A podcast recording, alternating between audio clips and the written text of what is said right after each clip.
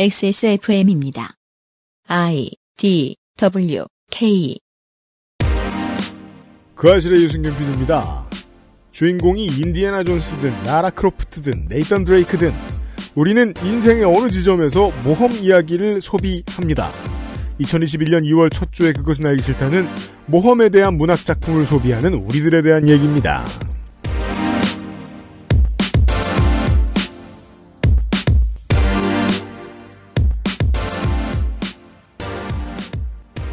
유세민 에디터 최근에 교회 간 적 있나요? 없죠? 네. 네, 1년 이제 넘었죠. 넘게 안 갔죠. 시간이 없으니 다시 한번 말씀드립니다. 전 세계적인 재난의 원인 중 하나입니다. 오프라인 종교 모임은요. 네. 예, 한국만의 문제는 아닙니다. 그렇죠. 미국이나 다른 나라에서도 이제 항의 시위들이 계속 일어나고 있죠. 어떤 미디어 노동자들은 용기를 내야 한다고 생각합니다. 어, 인류의 건강을 위해서 가능하시다면 오프라인 종교 모임을 자제해 주시면 어떨까 합니다. 아, 참고해 주시고요. 이번 주에 그것은 알기 싫다는 어디를 안 나가려고 해도 도움이 되는 이야기로 준비하고 있습니다. 그것은 알기 싫다는 독일산 맥주 효모로 만든 데일리라이트 맥주 효모 비오틴 오늘을 행복하게 만드는 수제 간식 언제나 오란다 고전의 재발견 평산네이처 진경옥 hand wash와 all-in-one soap도 역시 빅그린에서 도와주고 있습니다.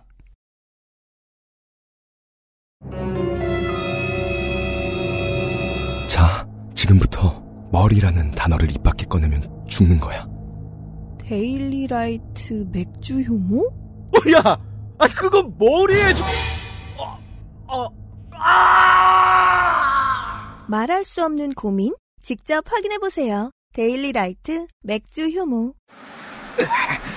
어, 어, 이봐 이봐. 아, 미안해. 내가 잘못했다고. 그냥 남들 쓰는 대로 아무거나 쓰면 되는 줄 알았는데 당신이 이렇게 힘들어할 줄은 진짜야. 그런 게 있는 줄 나는 몰랐다고. 그렇다고 이런 식으로 나한테 이별의 통보를 하는 거야? 가지 마. 이제부터 잘할게. 어? 남은 거라도 지켜야지. 정말이죠? 이젠 내 머리카락 지킬 수 있는 거죠? 구스베리 추출물로 모근을 더 건강하게 자연 유래 성분으로 자극 없는 세정력 뛰어난 보습 효과와 영양 공급까지 Big Green 이젠 탈모 샴푸도 빅그린 hair loss 샴푸 얍삽하게 광고를 이렇게 묶어놨어요. 빅그린 광고입니다. 네. 네. 액세스몰과 빅그린만의 콜라보 2월 이달의 세트입니다. 네. all-in-one soap 컬렉션. all-in-one soap 4종을 자, 빅그린입니다. 얼마나 할인을 할까요? 무려 59% 할인이 들어갑니다. 네. 데일리라이트 맥주 효모 비오틴은 이렇게 할인 안 해요. 어, 그렇죠. 네. 예, 뭐 각자의 사정이 있겠죠. 그렇죠. 네, 각자 이제 사업이라는 모험을 헤쳐나가고 있는 중입니다. 근데 정말로 거짓말을 하는 게 아니고 다른 데서는 이렇게 안 팝니다. 빅그린 자사몰 가격이 현재 이 all-in-one soap 4종이 12,000원입니다. 네. 근데 액세스몰에서 6,500원에 저희는 거의 이 스페인 무적 함대 같은 몹쓸 놈들이죠. 매시고 있습니다. 이 약탈이죠, 약탈. 그렇죠. 저희가 이제 빅그린을 이제 약탈을 사략을 했어요. 네. 그래서 그 보물섬에 묻어놓지 않고 여러분한테 팔아요. 그렇습니다. 왜냐면 네. 해적이지만 빨갱이였거든요. 네. 아, 그럼 돈을 받으면 안 되는구나. 아, 그래서 수수료가 낮아요. 참, 어른들의 사정. 네. all-in-one soap 4종을 무려 59% 할인해서 6,500원에 판매를 하고 있습니다. 그리고 hand care 세트가 준비되어 있습니다. 네. hand wash 하나, 손 소독제 하나 이렇게 해서 단돈 만 원에 판매를 하고 있습니다. 그렇습니다. 1월에 세트가 있었어요. 헤어 집중 케어 세트와 damage 트리트먼트였는데 음. 이게 반응이 굉장히 좋았습니다. 구성을 변경하여 다시 제안한 헤어 집중 세트와 damage 트리트먼트는 곧 단종 예정이며 재생산이 없을 예정입니다. 그렇기 때문에 평소에 많이 쓰셨다, 네. 관심 있다 하시는 분들은 지금 쟁여 두셔야 합니다. 손소독제 그냥 얼른 생각나서 이것도 그냥 미디어 노동자가 할 일이란 생각해서 말씀드리는데요. 은근히 얘기 안 하더라. 손소독제는요, 불이 잘 붙어요.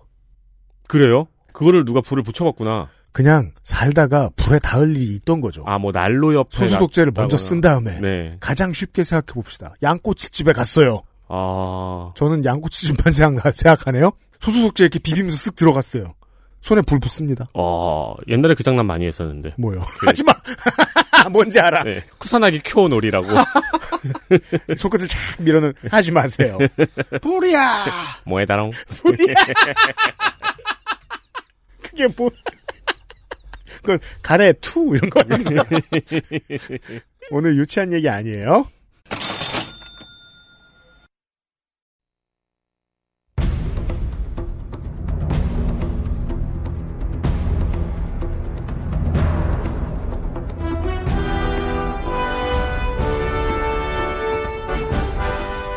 명작을 만나는 시간. 팟캐 문학관.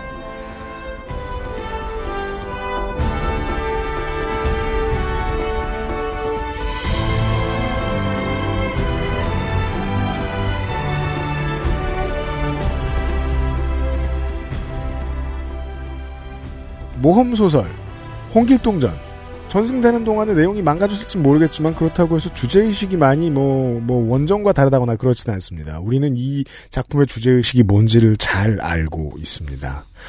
주제가 신분제 타파죠? 네. 모험인데 네. 다양한 주제들이 있었군요. 다 똑같은 것만은 아니에요. 네. 하지만 오늘은 어제의 인디아나 존스 이야기와 어찌 보면 거의 똑같은 이야기를 할 수 있습니다. 네. 네, 이경영 문학인이 나와 있습니다. 안녕하세요 이경혁입니다. 네. 어제의 이야기를 조금 정리를 해보면서 시작을 하죠. 그 고전 시대의 모험, 음. 안락한 곳에서 즐기는 스릴 넘치는 이야기. 그렇죠. 그것이 이제 근대에 들어왔을 때 현실의 어떤 모험으로 잠깐 들어왔던 시절에 현실의 사회 제도가 우리가 모험이라고 부르는 것들을 어떻게 만들어냈는가 음. 이런 얘기를 한참 했었습니다. 그리고 이제 그 모험이라는 것이 이제 1, 2차 세계대전을 거치고 다시 또 안정된 세계로 들어왔을 때 새로운 영상 매체, 영화라는 방식을 통해서 어떻게 자리 잡혔나를 얘기를 했어요. 네. 음. 그래서 인디아나 존스라는 대표적인 영화를 통해서 우리는 몇 가지 좀 아이템들을 봤죠. 음. 그 영화에 나오는 그 거대한 보물들. 단순히 돈이 아니라 엄청난 힘을 갖고 있지만 현대 과학으로 설명할 수 없는.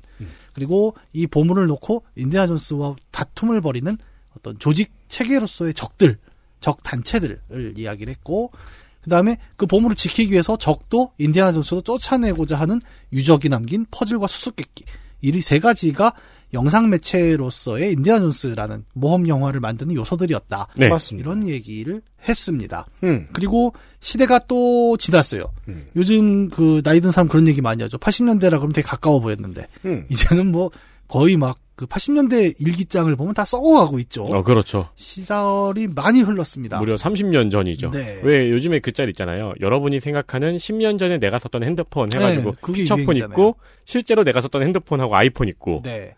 지금 30년이라고 했지만 사실 40년이에요. 어 그러네요. 네, 이거 모르는 거예요. 아, 그렇구나. 걸잘 모릅니다. 그만큼의 시간이 흘렀고 그동안 또 새 매체가 나왔단 말입니다. 그래서 모험이라는 것은 또 한 번 매체적 변화를 겪게 돼요. 음. 근데 언제나 이제 새로운 매체는 기존의 매체를 또 그대로 가져다 쓰죠. 네. 그래서 어, 오늘 얘기할 오늘부터는 게임 얘기를 좀 할 겁니다만 음. 이 디지털 게임 조금만 할게요, 조금. 네, 조금만 할 거예요. 많이 안 해요. 뭐 언제 많이 했습니까? 그렇죠. 그 디지털 게임은 마찬가지로 영화에서 많은 것들을 가져오게 돼요. 하지만 이제 게임이라는 거는 모험에 있어서는 또 다른 의미가 있어요. 왜냐? 어, 뒤에도 설명하겠지만 영화의 모험이라는 거는 남의 모험을 보는 입장이에요. 카메라가 밖에 있습니다. 네. 근데 이제 이 매체는 본격적으로 이게 네 모험일 거야라는 새로운 시점의 스펙타클을 제공을 하기 시작을 하죠. 이게 문제죠. 네. 그 전에 극장에서 볼 때는 그냥 아놀드 슈왈제네거의 모험이었고 예. 해리슨 포드의 모험이었는데 이제는 주인공이 누구든 나예요. 그렇죠. 인디아나 존스를 극장에서 보고 있었는데 그 3편에서 네. 그 성경 말씀에 따라 알파벳을 밟지 않으면 목이 잘리는 신이 있었잖아요. 네, 맞습니다. 그것처럼 갑자기 앞에 있는 관객 목이 잘리는 거야. 그러면 다시 load합니다. 그렇죠. 아, 제가 이거 준비하려고 최근에 그 인디안 존스 3를 다시 또 며칠 전에 플레이를 했단 말이에요. 네. 저 어렸을 때는 그거를 한 반년을 했거든요. 네. 근데 이제는 시간이 없지 않습니까? 그렇죠. 그래서 공략을 이제 잡아가면서 음. 플레이를 했는데 일단 30년 전이니까 다 까먹었고. 음. 근데 그 막판에 그 목 잘리는 부분이 이제 게임에서 구현이 된 거를 음. 제가 기억이 안 나는 거예요. 어떻게 깨는지. 음. 근데 그 공략을 봤더니 잘 누르면 된다. 거기서 save load를 한 50번 했습니다. 아주 쉽게 써가지고 잘 누르면 된다. 네. 인디아나 존스 최후의 성전 검색해 보시면 그냥 웹상에서 플레이할 수 있는 링크들도 좀 더러 있더라고요. 예, 혹시 그 영화 팬이시라면 한번 해보셔도 좋은 게 음. 한글 패치가 돼 있습니다. 한글 패치도 어, 그 당시에 그래픽에 저런 글꼴을 어떻게 붙여냈는지 모를 정도로 아주 독특한 한글 예. 네 글꼴 패치돼 있습니다. 게임으로 어떤 모험이 넘어왔다라고 했을 때 그럼 대표적인 게임이 뭐가 있겠느냐? 뭐, 뭐 여러 가지 모험이 있겠지만 우리가 지금 집중하는 건 그 보물찾기에 관련된 근대 이후의 모험이잖아요. 네. 그렇죠. 이거를 굉장히 계승한 게임 하나가 음. 영국의 게임 개발사 에이도스 인터랙티브가 출시한 게임이 있어요. 음. 1996년에 처음 출시된 이 게임의 제목은 툼레이더입니다. 30대에게 모험의 주인공 네. 지금의 20, 30대에게 네. 라라 크로프트입니다. 그렇죠. 이 게임은 3차원 게임이에요. 3차원 그래픽 게임이라고 하면 요즘은 다 3차원이지만 음. 그 당시에는 이제 2D 게임이라고 하죠. 평면에서 움직이는 게임들이 더 많았던 시절이었단 말이에요. 지금은 평면 게임도 3D인데. 네, 그렇죠. 음. 그 이런 3차원 게임들은 처음에는 그 공간성에 집중을 했어요. 그래서 음. 제일 대표적인 게 둠 시리즈잖아요. 그렇죠. 둠이 보여주고자 했던 것은 3차원 공간에서의 움직임이 얼마나 다이나믹하고 재밌느냐. 음. 3차원이란 이런 거다. 네, 그, 그 공간에 들어간 사람들은 막 다 환호를 했죠. 그래서 둠 이후에 뭐 예를 들어 뭐가 있을까요? 그 퀘이크 아레나나 네. 예, 이런 쪽에서도 계속 뭐 하이퍼 점프 이런 걸 보여주면서 야 이. 새로 만든 3차원 공간이 얼마나 재밌는지를 느껴봐. 네. 그래서 여기서 막 화려한 막 이중 점프, 로켓 점프, 막 뒤돌아 쏘기 이런 것들을 굉장히 강조하는 시절이 있었단 말이에요. 둠 상식. 네. 둠 2가 처음 발매됐을 때 둠이 윈도우즈보다 더 많은 카피를 팔았다는 기록이 있어요. 어, 진짜요? 냉장고에서도 하니까. 그러려고 산 걸까요? 공학용 계산기에 돌리려고? 나중에 20년 뒤에 시계에 넣어봐야지 이러면서 네. 그런 어떤 3차원 공간의 게임들이 주로 그 공간성의 액션에 집중을 하고 있을 때 음. 이 툼레이더 시리즈는 전투보다 그렇죠. 이 3차원 공간을 어떻게 퍼즐로 풀어낼 것인가에 굉장히 집중을 합니다. 퍼즐을 집어넣습니다. 네. 우리가 영화에서 보았던 그 네. 그 앞에 우리 지난 시간에 얘기했던 그 인디아 존스가 헤쳐나갔던 퍼즐들 있잖아요. 네. 이게 3차원 공간에서 실시간으로 내가 피해야 되는 건 어떨까? 라는 아이디어가 이 안에 엄청 들어갑니다. 음. 어, 지금 다시 이 게임을 하기는 어렵기 때문에 뭐 유튜브에 올라 있는 플레이 영상들을 보시거나 하면 아마 확인할 수 있는데 네. 어, 지금 기준으로 보면 굉장히 조잡하죠. 저게 정글인가 아닌가 좀 구별이 안 될 정도로 어 뿌예 이러면서 그 이게 얼마나 오래됐냐면요. 예, 툼레이더는 최초의 게임은 MS 도스판입니다. 맞습니다. 예. 그렇게 좀 어려웠지만 뭐가 이제 의미가 있었냐면 3차원 공간에서 풀어나가는 퍼즐이란 건 우리가 인디아나 존스에서 보여줬던 그 퍼즐을 굉장히 가깝게 구현할 수 있는 방식이 되는 거예요. 음. 그 인디아나 존스에서 가져온 퍼즐 풀기의 개념이 있었다면 이제 또 하나의 원조로는 뭐가 있냐면 90년대부터 이제 좀 붐을 얻기 시작한 퍼즐형 미스터리 게임이라는 유산도 있습니다. 네. 어, 뭐 대표적인 게임은 이제 미스트 같은 게임이 있어요. 음. 이 미스트는 이제 3차원 게임은 아니고 음. 그러니까 장면 장면마다 움직이면서 특정한 이제 퍼즐을 풀어 가면서 이제 다음 단계로 나가는 게임인데 굉장히 공전의 히트를 치면서 그 어드벤처도 종류가 여러 가지가 있거든요. 이야기 중심으로 가는 게 있고 퍼즐 중심으로 가는 게 있는데 그 퍼즐형 어드벤처를 이 툼레이더는 같이 섞어서 그럼 3차원 공간에서 그 퍼즐을 푼다는 건 어떤 의미인가? 그렇죠. 예를 들어 눈으로 보기에는 어 저기 못 올라갈 것 같았는데 뭘 밟고 올라가면 맞아요. 레버를 당겨서 다음 문을 열 수 있고 네. 이제 이런 이제 머리 싸움을 중심으로 만들어진 게임이에요. 이 어제 설명드렸던 인디애나 존스에서 나왔던 이 아이디어는 네. 얼마나 많이 퍼져 있냐면 이제는 막 게임의 상수처럼 느껴지잖아요. 네. 이게 이것에서 아이디어를 가지고 왔던 바이오 해자드 시리즈에서 다시 퍼져나갑니다. 네, 맞습니다. 예. 곳곳에 묻어 있고 음. 또 거의 뭐 인디아나 존스의 영향인가 아니면 동시대의 트렌드였나 모르겠지만 음. 또 하나 좀 영향이 있다고 저는 개인적으로 생각을 하는 게 페르시아의 왕자예요. 음. 페르시아의 왕자라는 게임도 잘 보면 전투도 있지만 전투보다 중요한 건 미로 속에서 어떤 발판을 밟았을 때 어떤 문이 열리는가 그렇죠. 이거를 굉장히 중요시하는 게임이지 않습니까? 맞아요. 예. 이게 툼레이더에 같이 녹아 들어옵니다. 그래서 마찬가지로 어떤 레버를 당기고 어떤 순서로 움직이고 이런 걸 통해서 다음 단계로 넘어갈 수 있는 게 이제는 2차원이 아니라 3차원 공간에서 펼쳐지게 됐기 때문에 음. 뭐 많은 게이머들이 우와 이거 대단하다. 음. 공전의 히트를 치게 된 거죠. 네. 이 시리즈 툼레이더 시리즈는 굉장히 또 시리즈 numbering도 많아요. 한 6편까지 오리지널도 나오고 reboot도 되고 네 엄청 많습니다. 어, 역사와 전통의 시리즈죠. 그냥 처음에는 은수저 딸내미였다가 네, 나중에는 더 인디애나 존스를 담죠. 예 점점 그렇게 고고 바뀌게 학자. 돼요. 예. 예. 96년에 1편 같은 경우는 주 무대로 이제 아틀란티스를 삼습니다. 음. 폐허죠. 아틀란티스의 그 여기 설정에 따르면 그 권력은 어떤 또 그게 나와요. 아티팩트가 나옵니다. 음. 강력한 힘을 가진 유물이 강력한 있고, 힘. 네, 사이언 조각이라고 불리는 이 조각을 되찾자. 이제 이런 게 또 메인 스토리죠. 똑같아요, 이건. 똑같죠. 네. 어 그리고 1997년에 2편에서는 이번엔 고대 중국의 유물들을 또 보여주는데 음. 이거는 뭐냐면 이제 전설의 용의 단검이란 게 나옵니다. 네. 그래서 이 단검으로 뭐 누구 심장을 찌르면 막 용이 되고 용이 돼요? 예. 그러니까 사- 사람이 용이 돼요? 뭐 그런 장면이 나와요. 오. 막, 막판 보스가 아마 제가 기억하기로는 용으로 변신하는데 존경을 받아요. 네. 용이 내가 된다. 네. 한 우린 막 존경. 우, 어휴. 이상하게 이번에 용 얘기가 많이 내가 하면서 진짜. 드래곤에 대해서 제기가 나올 수밖에 없는 이유를 우리가 지금 꾸준히 설명해 드렸잖아요. 네. 근거는 없는데 센 힘이 있는 누군가. 맞아. 옛날에 모험 하면은 용 잡는 기사잖아요. 네, 그렇죠. 음. 이런 뭐 진시황이 썼던 이런 유물 뭐 찾아낸다 이제 이런 이야기도 쭉 있고 하여튼 뭐 시리즈 내내 또 이 컨셉을 그대로 가져갑니다. 티팩트. 그 시절 어린아이들을 생각해 보면, 그때도 극장가에도, 이게 봅시다. 책으로도, 네. 영화로도, 게임으로도, 그 새로운 플랫폼마다, 네. 이 아이들이 많이 사보는 모험 작품들이 나와요. 네. 네. 근데 내가 그 시절에 10대 초반 이때예요. 극장에서는 미라를 네. 히트 시키고 있었어요. 한참. 스콜피온 킹으로 드웨인 존슨이 영화계 데뷔하던 그런 네. 시절이죠. 근데 애들은 라라 크로프트를 기억한다고요. 아, 그렇죠. 모험의 음. 주인공은 예. 그 시절에는. 그때 뭐 스타게이트도 아마 비슷한 아, 맞아요. 게이트라는 영화가 있었죠. 예. 음. 어, 그거 싹 사라졌네. 스타게이트. 그러니까요. 네. 스타게이트에 제가 알기로 맥가이버 그 배우가 나와요. 리차드 딘 앤더슨? 네 네. 맥, 맥가이버 얘기는. 맞아요, 맞아요, 맞아요. 네. 예, 기억나요. 예, 무슨, 기억났어요. 무슨 장교인가? 뭐 그렇게 나오는 오. 걸로 기억을 하는데. 네. 근데 맥가이버 머리를 하고 나오진 않습니다. 맞아요. 그러면 어 요즘 애들이라고 하기도 좀 지나치겠는데 또 이 우리가 모르는 또 살아남 이 모험 컨텐츠는 살아남기 시리즈겠네요. 아, 그럼요. 예. 노빈손 시리즈도 많았죠. 아 노빈손 시리즈. 예.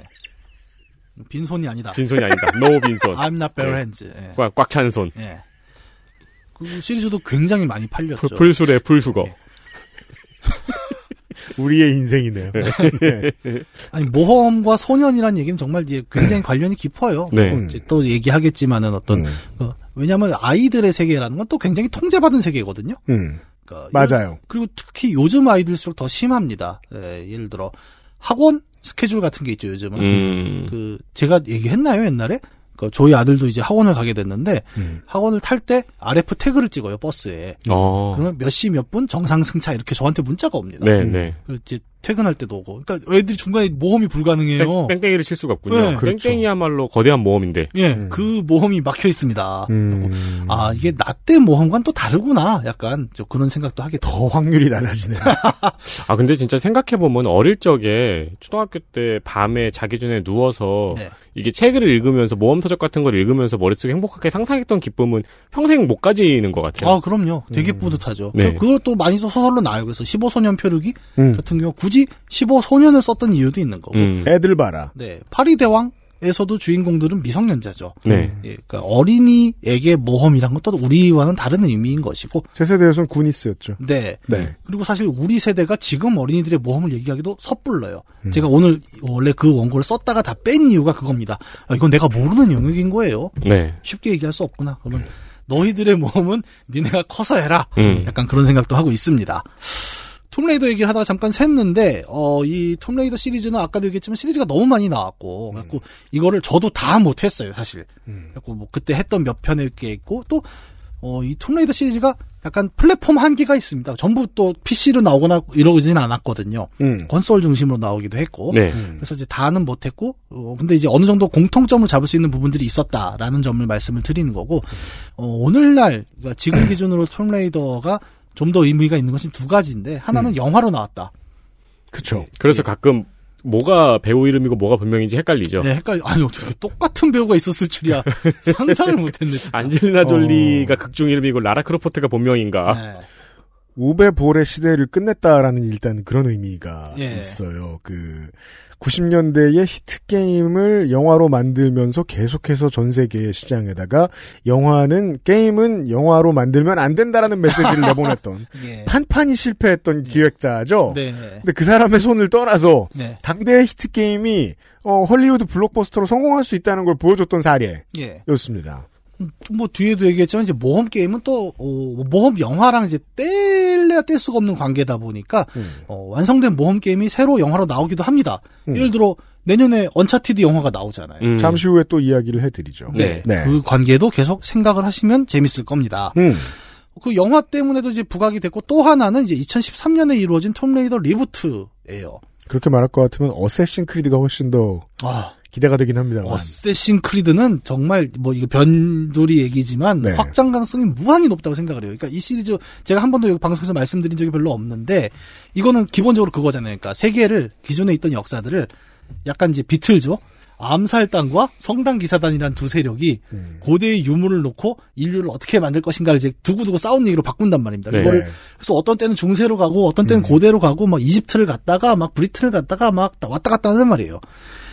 스케일이 겁나 커요. 이거를 유비소프트가 한국에 와야 됩니다. 저는 이건 한국에 딱 맞는다고 생각해요. 왜요? 그러니까 암살단으로 그 음. 김구의 저기 저기 아. 그거 놓고 이또 히로부미가 성당 기사단인 거지. 네. 그러면 이제 사실은 그 저기 뭐 조선 총독부 안에 그 이수의 유물이 있고 막 이제 그걸 음. 탈취하려고 막 싸우고 있고 막판에는 그 저 아니면 이가 어려우면은 저기 영조 시대로 가서 노론과 소론으로 해갖고 그럼 손목에서 뭐가 나와야 되죠? 아니 암살검은 똑같은 거예요. 낫. 아니면 요즘엔 전 세계적으로 히트했으니까 호미. 이거 너무 잔인하네요. 호미로 사람을?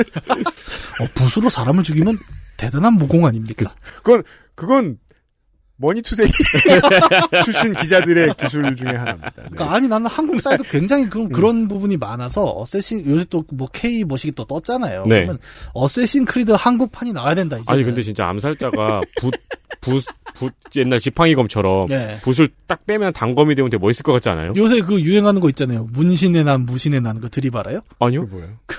무 뭐지? 고려시대 무신의 난 있잖아요. 네. 문 문신들을 모두 아 문신을 모두 제거했습니다. 이렇게 음. 가보면 무, 무신들이 나와갖고 내가 문신을 모두 제거했다. 뭐 이런 거 있어요 요새. 그 대유행입니다. 찾아볼게요.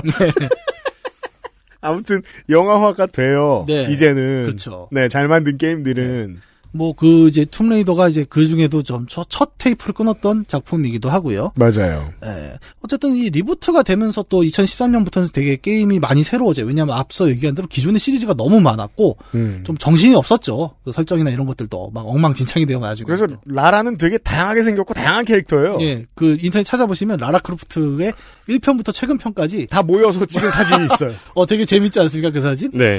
이게 reboot 이후에 예. 그 영화를 얘기해서 말인데 안젤리나 졸리의 외모를 버렸죠. 예. 새 라라 크로프트는 여기 저기 서울의 신촌의 대학 학부모이시기도 하죠.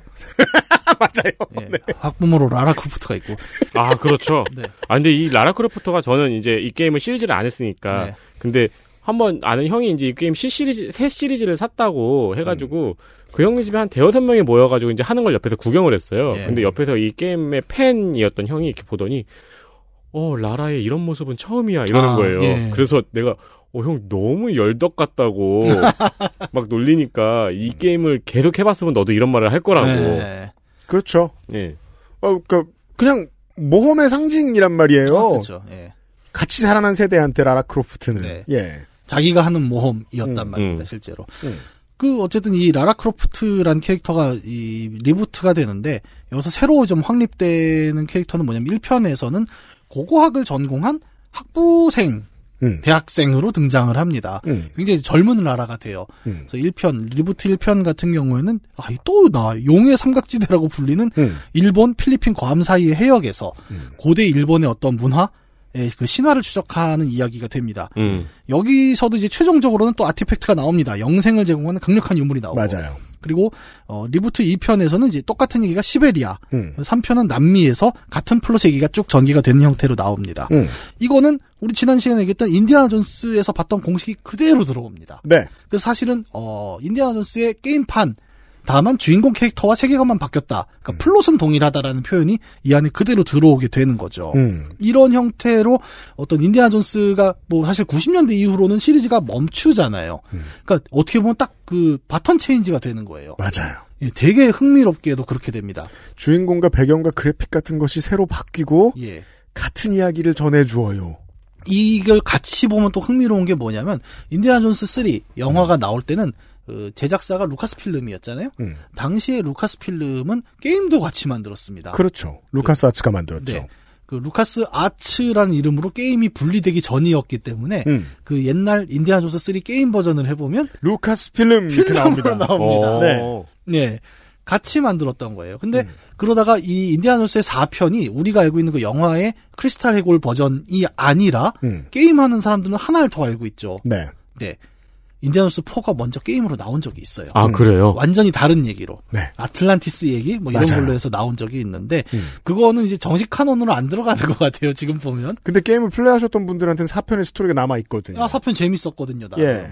그, 그 재밌는 게 뭐냐면 영화를 만들던 adventure 영화를 만들던 제작사가 인디아나 존스 4를 영화로 안 내고 게임으로 냈다는 거예요. 그렇죠.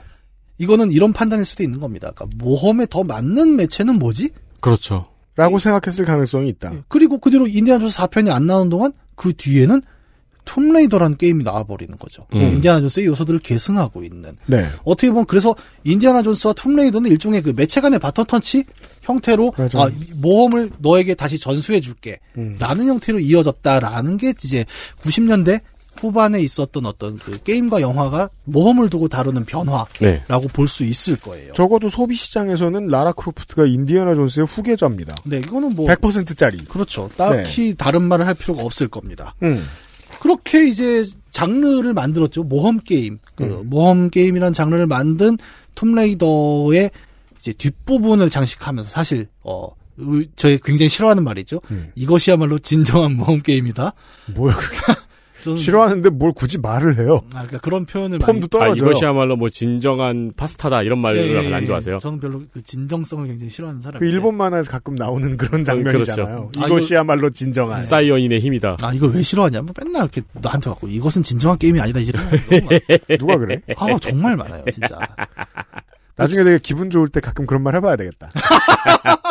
이것은 진정한 땡땡이 아닌 것 아, 같아요. 난 논문도 그걸로 썼다니까. 지- 지- 이것은 진정한 진정한 논문이 아니다.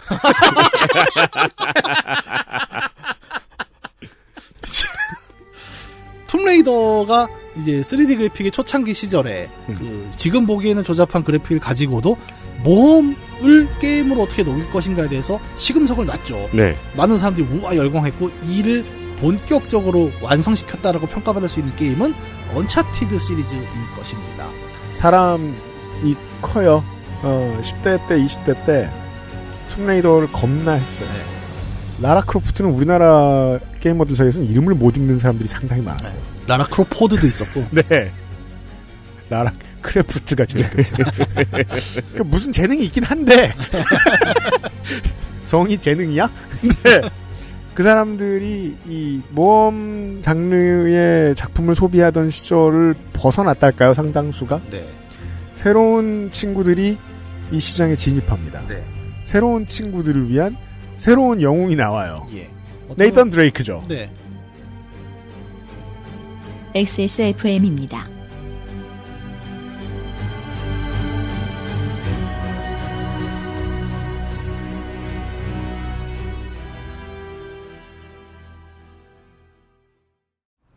맛?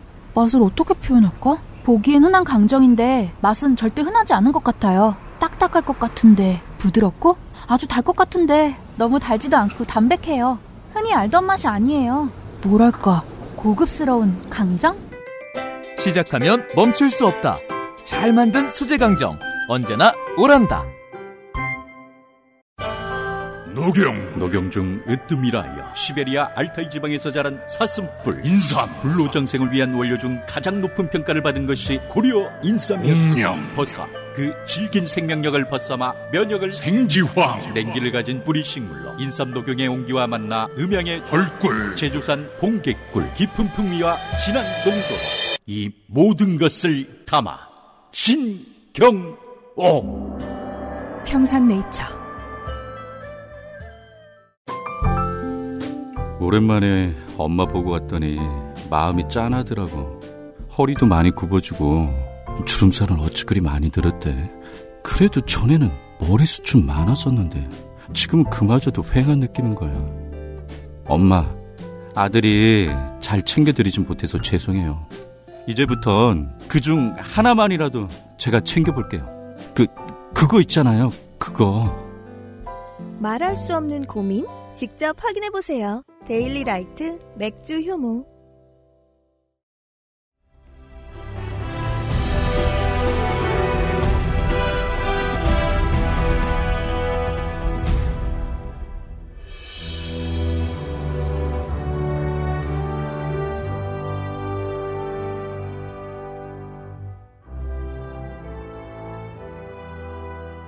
말씀대로 약간 세대가 바뀌는 부분이 있고 같이 존재를 하죠. 네. 아, 근데 언차티드는 이제 플레이스테이션이라는 콘솔 기기 전용으로 나왔기 때문에 네. 아주 대중적이냐라고 말하면 또 살짝 애매한 부분이 있습니다. 물론 세계에서 가장 많이 팔린 게임들 중 손가락에 꼽힙니다만 네.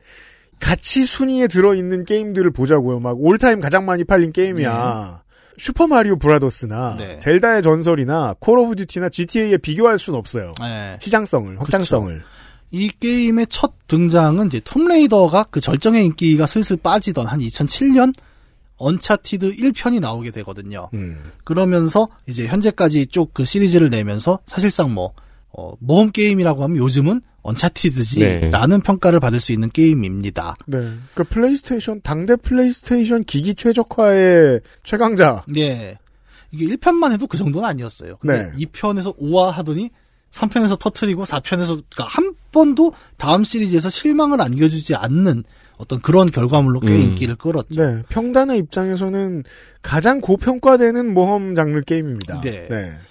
앞에서 이야기한 그 Tomb Raider가 좀 더 이제 페르시아의 왕자 같은 그 puzzling에 좀 더 집중을 했어요. 그러니까 음. Tomb Raider에서는 주인공이 쌍권총을 차고 나오지만 음. 이총 쏘는 액션이 아주 main까지는 또 아닐 겁니다. 그죠. 총은 그냥 덜렁거릴 뿐이에요. 예, 보면. 그러니까 아니, 쏘긴 쏘는데 전투가 중심은 아니라고 볼 수 있거든요. 전혀 기대한 만큼은 아니었어요. 근데 네. Uncharted는 이제 2007년에 나왔잖아요. 그러면 이때의 콘솔 게임들이 이제 중심 장르를 갖고 있던 음. 소위 말하는 1인칭 혹은 3인칭의 슈팅 액션이 음. 굉장히 진하게 들어갑니다. 이건 액션 게임이죠. 분류하자면. 네. 이 슈팅 액션이라는 게 뭐냐면 간단히 그래요. 그러니까 아주 옛날에 Doom 같은 게임은 은폐, 엄폐라는 개념이 없었어요. 그죠? 그쵸. 그냥 내가 기둥 뒤에 알아서 숨거나. 그렇죠. 근데 이제 2007년에 들어오는 콘솔 게임들 같은 경우에는 그 지형 지물이 내가 가서 특정 버튼을 누르면 음. 거기에 그럴듯하게 딱 엄폐를 합니다. 네. Metal Gear Solid가 알려준 진리죠. 네. 숨어라. 아, 이게 좀 확실히 여기서 유피디님은 Metal Gear Solid를 생각하고 저는 타라, Time Crisis를 생각하고 아, 둘 다 그렇네요. 네. 저는 예, 황희처럼 아, 둘 다 일을 잘한 게임이었다. 뭐야 그게? 물론 요즘 세대들은 Last of Us 1을 생각할 겁니다. 아, 그렇죠. 아, 네. 네. 뒤에서 다가가야 되거든요. 안 네. 들키고. 네. 그 은폐, 엄폐라는 기능은 꽤 의미가 있어요. 그러니까 그냥 내가 엉, 그 커- 게임 캐릭터를 특정한 object 뒤에다 세워놓는 거는 엉성하게 서 있거든요. 음. 근데 이 3인칭 게임에서 어, 은폐, 엄폐 기능이 정상적으로 작동하는 경우에는 굉장히 그럴듯하게 가서 엎어집니다. 그렇죠. 그러니까 이게 몰입감이 확 세지는 거예요. 그리고 약간 그 장애물 뒤에서 이렇게 뭐 총만 내놓고 쏜다거나 이런 액션도 가능해지니까. 네. 그래서 좀 더 몰입감을 만들어내는데 이런 것들이 이제 언차티드에 꽤 들어오게 되면서 그렇죠. 슈팅과 adventure가 동시에 섞이는 약간 그런 형태를 만들어내게 되는 거죠. 음. 그리고 여기에 이제 굉장히 꽤 괜찮은 아까도 얘기한 이제 놀라운 그래픽 산출물의 결과까지 뽑아내면서 음. 그래서 사람들로 하여금 아 이제 모험 게임은 Uncharted다라는 음. 평가를 받게 됩니다. 네. 네. 세계관도 Tomb Raider에 비해서 좀 더 단단하게 잡혀요. 음. 어, 뭐, 주인공인 네이선 드레이크 같은 경우에는, 이제 Tomb, 저, 라라 크로프트랑은 다르게, 에, 어떤 설정을 갖고 있냐면, 이제, 아까 우리 지난 시간에 얘기했던 해적, 그 프랜시스 드레이크 얘기를 잠깐 했었죠. 네. 네. 아, 그 후손이다, 나는. 이름을 네이선 드레이크라고 자기가 지어요. 그 모험 장르의 역사를 아우르려 애쓰고 있어요. 네. 우리가 지난 시간 내내 얘기했던 그 보물, 탐색, 모험, 이 계통을 내가 이어가겠다는 의지죠. 음. reboot 이전의 Tomb Raider는 세계관이 그렇게 중요한 게임이 아니었어요. 예. 사실 그것까지 만들어낼 만큼의 환경이던 시절도 아니었고. 예. 하지만 Uncharted는 너무너무 꼼꼼해서 다들 충격받습니다. 그렇죠. 그 이제 reboot 이전의 Tomb Raider를 돌이켜 보면은 어떤 주변의 1편 같은 경우 특히 주변 인물이라는 게 음. 기억이 나지 않습니다. 잘 보이지도 않아요. 예. 해상도가 낮아서.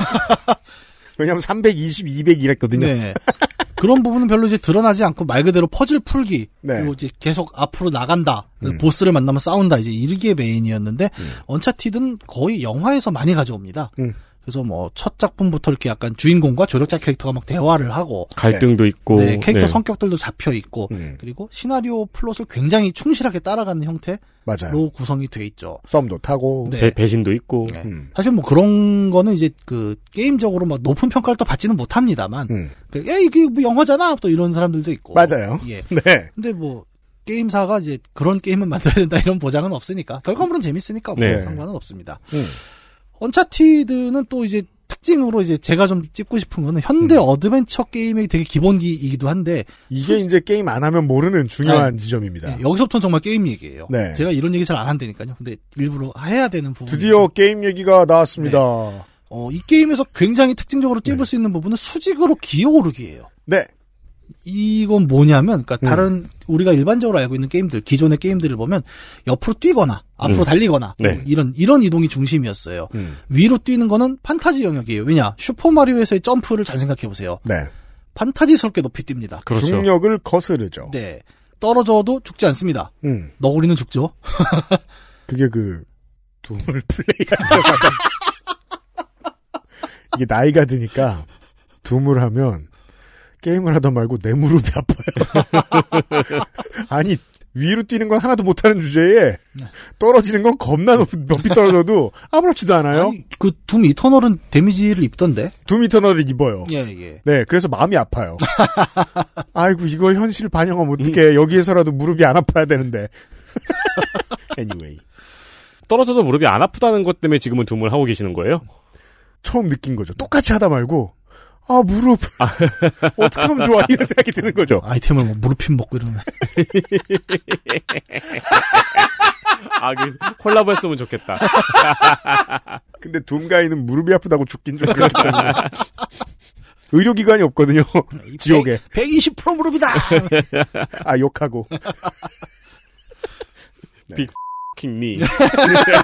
아, BFK 그, 저기, 뭐야. 아, 어, 둠 얘기가 잠깐 나와서 헷갈리는데. 죄송합니다. 네. 언차티드가 영화적 방식을 한참 가져오는 얘기를 했었고. 네, 네, 그다음에 그렇죠. 그 게임적 특성으로는 그 수직적 기어오르기에 대한 이야기를 우리가 하고 있었죠. 네 맞아요. 그 요즘 게임들은 이제 좀 많이 이게 보편화가 됐는데 이제 어쌔신 크리드가 또 대표적인데 음, 굉장히 많이 기어오릅니다. 네. 그렇죠. 예, 그 액션을 보면은 사람이 어, Uncharted, 음. Assassin's Creed, 그다음에 Tomb Raider, Last of Us. 그러니까 요즘 이제 콘솔 중심 게임들 잘 보면은 네. 말도 안 되는 절벽 혹은 그렇죠. 건물들을 막 기어올라요. 젤, Zelda도 그렇고요. 예. 음. 그거를 우리 아들이 보고 자기가 이제 실내 암벽을 하겠다. 아, 세상에. 예, 그래서 제가 현실을 보여줬는데 음. 어, 바로 좌절했습니다. 저는 그래도 Uncharted를 하면서 계속 전완근이 좀 아픈 거예요. 네. 하고 있으면은. 저는 그러니까 주로 앉아서 일을 많이 하잖아요. 네. 그런 이제 수직으로 기어오르는 게임을 하다 보면은 그런 생각이 드는 거야. 아, 운동을 해야겠다 또. 아, 그러니까요. 예, 굉장히 운동욕을 펼치죠. 그러니까 그 게임하면서 나도 비상시에 네. 밧줄 잡고 올라갈 정도의 능력은 갖춰야 되지 않을까? 예. 뭐, 죽습니다. 이 라락 그 Rise of Tomb Raider 첫 장면에 보면은 네. 얼음 암벽 등반을 라라 아, 크로프트가 하는데 예. 거기서 라라 크로프트가 하는 것처럼 하면 네. 1분 이상 생존할 가능성은 제로입니다. 보통은 그리고 들, 들고 뛰어. 네. 안 돼. 보통은 우리가 실제로 등반을 하면 이제 다른 분들이 같이 있잖아요. 네. 혼자 하지 않게 돼 있어요. 네. 그 사고의 위험 때문에. 그래서 어 라라 크로프트처럼 뛰면은 야 내려와 우리는 지금 게임의 기술, 게임을 만드는 기술에 대해서 이야기를 하고 있는데 중력을 거스르는 일은 슈퍼 마리오 때부터 하던 일이에요. 그럼요. 게임이 예. 그런 어, 콘솔 게임으로 유명한 거로 말할 것 같으면 뭐 데빌 메이 크라이에서처럼 예. 음. 방방 뛰어다니는 것으로 자유도를 선사하는 그런 게임들이 있는데 방방 뛰어다니는 거랑 네. 벽을 타고 기어오르는 건 달라요. 네. 언차티드부터가 이 굉장히 좀 수직으로 기어오르는 장면들을 두드러지게 나타냅니다. 물론 그 앞에는 이제 어쌔신 크리드가 있어요. 네. 있긴 한데 뭐 시간 순서를 얘기하는 것이 아니라 네. 그 기어 올라가는 장면을 통해서 그 모험 이라는 장면의 의미를 되게 잘 만들어냅니다. 음. 여기에는 약간 기술적인 문제도 있습니다. 왜냐하면 자 우리가 컴퓨터 그래픽을 만든다고 생각해봐요. 네. 그러면 옆으로 만들잖아요. 그 맵을 넓히잖아요. 그러면 말을 타고 가면 금방 끝납니다. 음. 하지만 수직으로 이동하면은 똑같은 자원을 써서 공간을 만들더라도 플레잉 타임이 길어질 수밖에 없어요. 그러겠네요. 네, GTA. 네. 아 물론 스파이더맨을 할 때는 뛰어 올라가가지고 아니지만 아 거기 슝슝슝 네. 가니까 또 애초에 그 공간을 만든 건데. 만약에 GTA가 네, 배경이 이제 로스 산토스가 아니라 네. 어, 어디로 할까요? 음... 판교야. 그러면 맵이 100분의 1로 줄어들어요. 어, 좁죠. 1층에서 65층까지 뭘 다 하고 이렇게 네. 사람을 해하고 이거 한- 한 달을 굴렀는데 한 건물이야. 다 개발자인데 그 개발자들 뭔 잘못했다고. 근데 로스 산토스는 넓잖아요. 네. 그런 어떤 가성비의 문제도 있기 때문에 그러면서도 또 수직으로 올라간다는 건 우리가 중력을 거스르는 부분인데 네. 스펙타클이 있는 장면들입니다. 왜냐하면 그 영화에서도 맨날 써먹잖아요. 이렇게 올라가다 한 손이 미끄러지는 음 그렇죠. 뭐 이런 장면들. 네이선 드레이크는 툭 하면 미끄러집니다. 네, 저는 개인적으로 가장 기억나는 게 언차티드 2였나? 그 티벳 가는 기차가 무너져 갖고 절벽에 걸리는데 아 그렇죠. 네. 기차를 기차가 이렇게 절벽에 수직으로 걸리잖아요. 네. 그럼 우리가 알고 있는 그 객차의 수평적인 공간을 음. 90도로 기울여 놓고 거기를 기어 올라가게 만들어요. 네. 그래서 한참 더 플레이해요. 예. 그러니까 그 공간 playing time을 늘리면서도 사실은 어, 다른 영화나 이런 매체에서 만들기 어려운 공간적 체험인 거예요. 그렇죠. 그리고 그 위에서 계속 막 불타는 거 떨어지고 막 이러면서 어.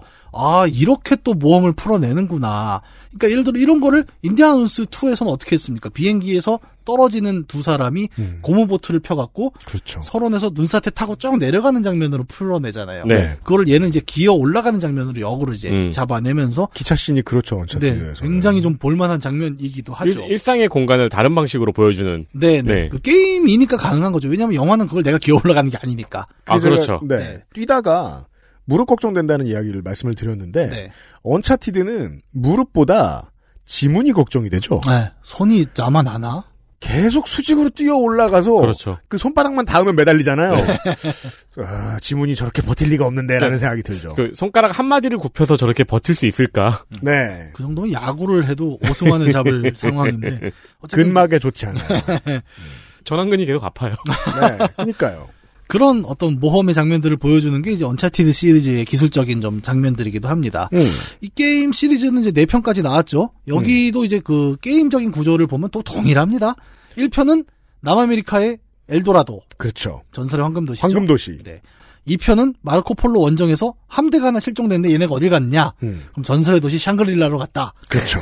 또 그걸 또 발견하러 가는 과정. 음. 3편은 이제 네이선 드레이크가 어렸을 때 훔쳤던 프랜시스 드레이크의 반지가 있어요. 자기 조상이에요. 네. 이거를 뭐 어떤 그 단서로 삼아서 아라비아 사막에 있는 그 뭐야 드레이크의 보물을 추적한다. 네. 이게 사막의, 사막의 애틀랜티스. 네, 사막의 아틀란티스라고 하죠. 음. 4편이 이제 영국 해적의 보물선을 찾아가는 이야기. 네. 음. 이렇게 얘기하니까 굉장히 단순해 보이는데 음. 이야기는 꽤 길어요. 네. 근데 이 아이템 4개를 딱 들으시면 아시겠지만 얘도 인디아나 존스의 후광에서 벗어나기 어렵습니다. 그렇죠. 똑 같이 미지의 힘을 가진 보물이 나오고 네이선 드레이크도 저 뭐냐 라라 크로프트처럼 네. 계승자예요. 계승자입니다. 네. 어떤 의미에서는 그 캐릭터, 그러니까 인디아나 존스를 굉장히 의식을 하고 있는 부분들도 있죠. 음. 예를 들어 뭐가 있을까요? 그 유머 감각 같은 부분이라던가. 맞아요. 얘는 시도 때도 없이 그 인디아나 존스스러운 농담을 하거든요. 좀더 90년대 복각에 가까운 캐릭터예요. 라라 네. 크로프트보다 네이선 드레이크가 네. 90년대 영화나 드라마 주인공식 캐릭터예요. 네. 농담을 그렇게 하고. 네, 그렇게 딱 구조가 예. 돼 있어서 음. 아 누가 봐도 얘는 인디아나 존스를 생각하면서 만들었구나. 음. 똑같이 만든 건 아니지만 음. 그 생각을 하게 됩니다. 음. 두 가지 게임을 얘기를 했잖아요. 툼레이더와 언차티드. 근데 둘다 어, 모험 게임이고 네. 그리고 인디아나 존스라는 전 세대 매체의 강력한 후광에서 벗어나기 어려운 네. 유산들을 가지고 만들어진 게임이에요. 음.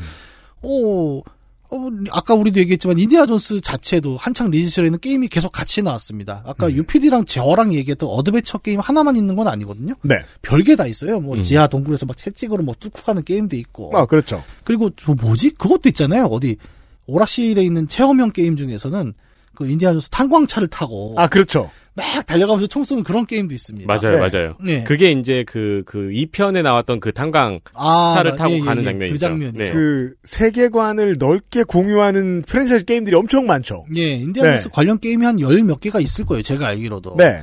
그 중에도 우리는 그 아까 얘기했던 어드벤처 게임 같은 경우에 아예 영화 스토리를 그대로 따라가죠. 전반적인 흐름으로. 맞습니다. 예, 다만 이제 거기 중간중간에 게임적인 어떤 퍼즐들 이런 걸 좀 섞고 예, 농담은 더 심해집니다. 맞아요. 나중에 기회가 있으면 이 루카스 아츠 게임들의 농담 얘기도 굉장히 할 게 많죠, 우리가. 음. 기회가 되면 한번 해보도록. 인디아나 존스 최초의 게임은 1982년도에 나왔네요. 아타리에서. 네. 그거는, 어, 영상을 보시면 약간.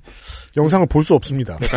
딱히 보이는 게 없습니다. ET, ET 수준의. ET 수준입니다. 예, 굉장히 그 언급하기 어려운 음. 게임기의 볼드모트 같은 이제 그런 작품들이죠.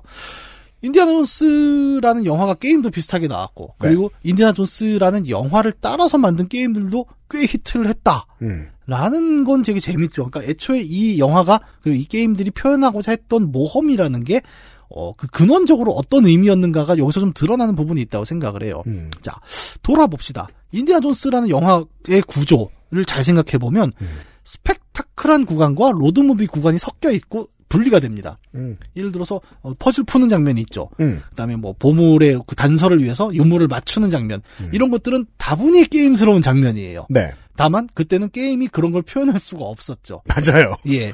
그리고 그 이야기까지 그 모험 퍼즐까지 도달하기 위해서 가는 과정은 일종의 로드무비처럼 네. 좀 꾸려진단 말이에요. 이 둘이 명확하게 구별이 돼요. 음. 근데 1편 인디아나 존스 1편 3편의 경우에는 그런 퍼즐 부분들 앞으로 따로 빼주죠. 네. 사실은 별 내용 관련도 없는 내용이 다 앞으로 빠지잖아요. 음. 이게 뭐냐? 우리는 이런 거 보여준다를 앞에 보여주는 겁니다. 이 모험은 이렇게 퍼즐 찾기도 있어. 완전 재밌겠지. 음. 이걸 앞에 시선을 확 끌어주는 거죠. 네. 왜냐하면 그런 매체가 없었으니까. 마트에 들어갈 때 첫 번째로 나오는 상품. 네. 네. 오늘의 인기 진열 상품으로 이 영화 이런 거야를 음, 앞에 음. 쫙 보여주는 거예요. 보통 1층에서는 제철 과일입니다.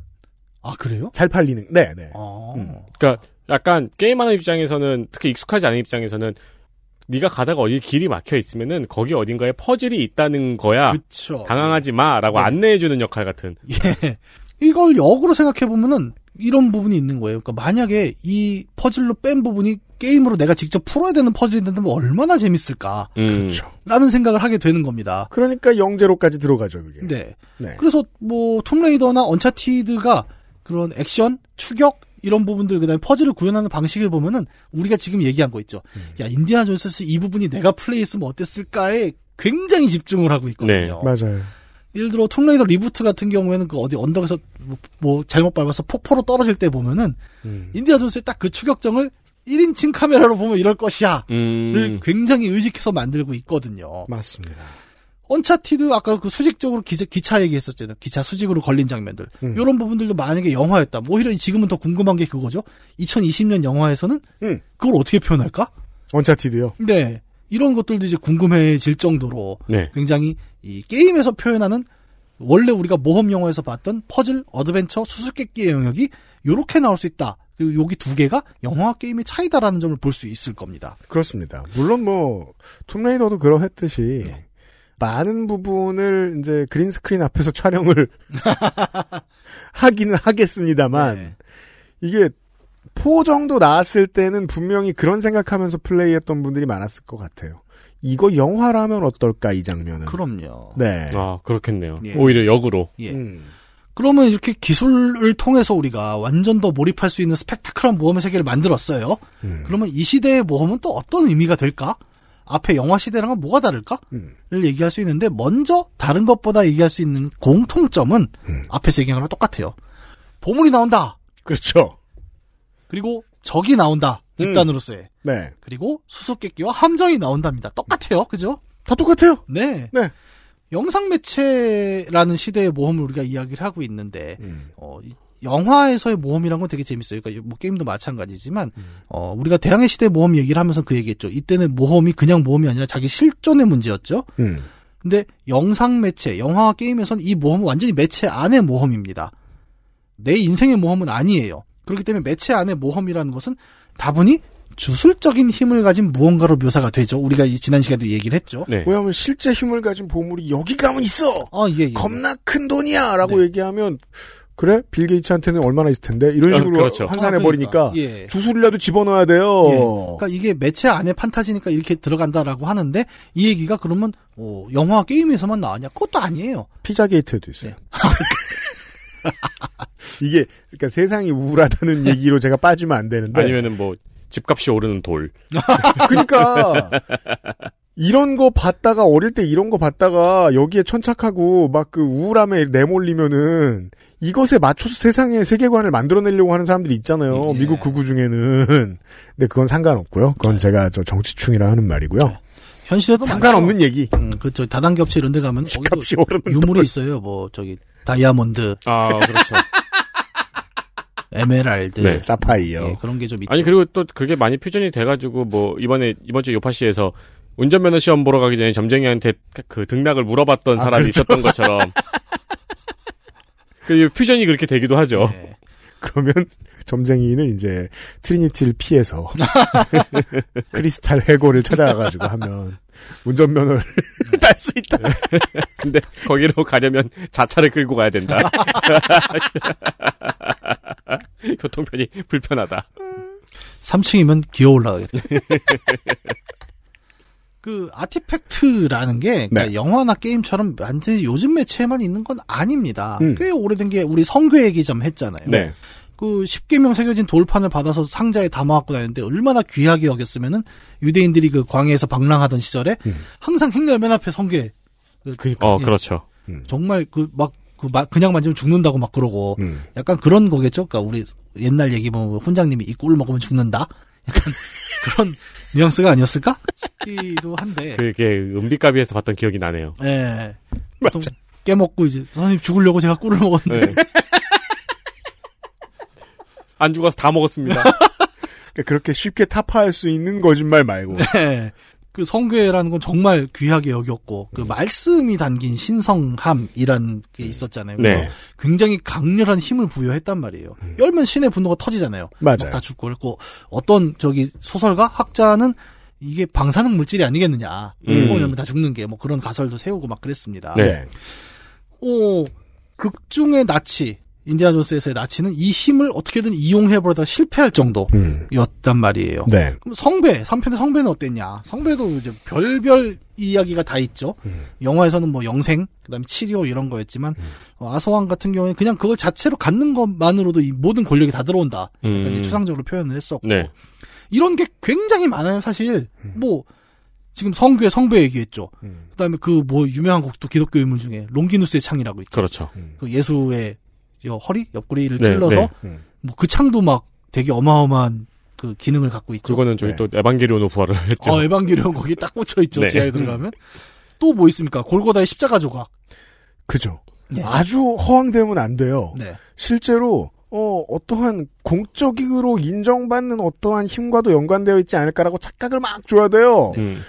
역사 시뮬레이션에서는 뭐 삼국지 한다고 생각해봐요. 예. 옥새를 차지하면 되잖아요. 옥새가 있죠. 전국 옥새. 예. 생각해봐요. 삼국지 2에서 전국 옥새. 가지면 매력 100이 됩니다. 매력 100이 돼요. 그 다음부터는 그냥 통일이에요. 네, 아티팩트죠. 네, 네. 아티팩트죠. 어떻게 설명할 겁니까? 음.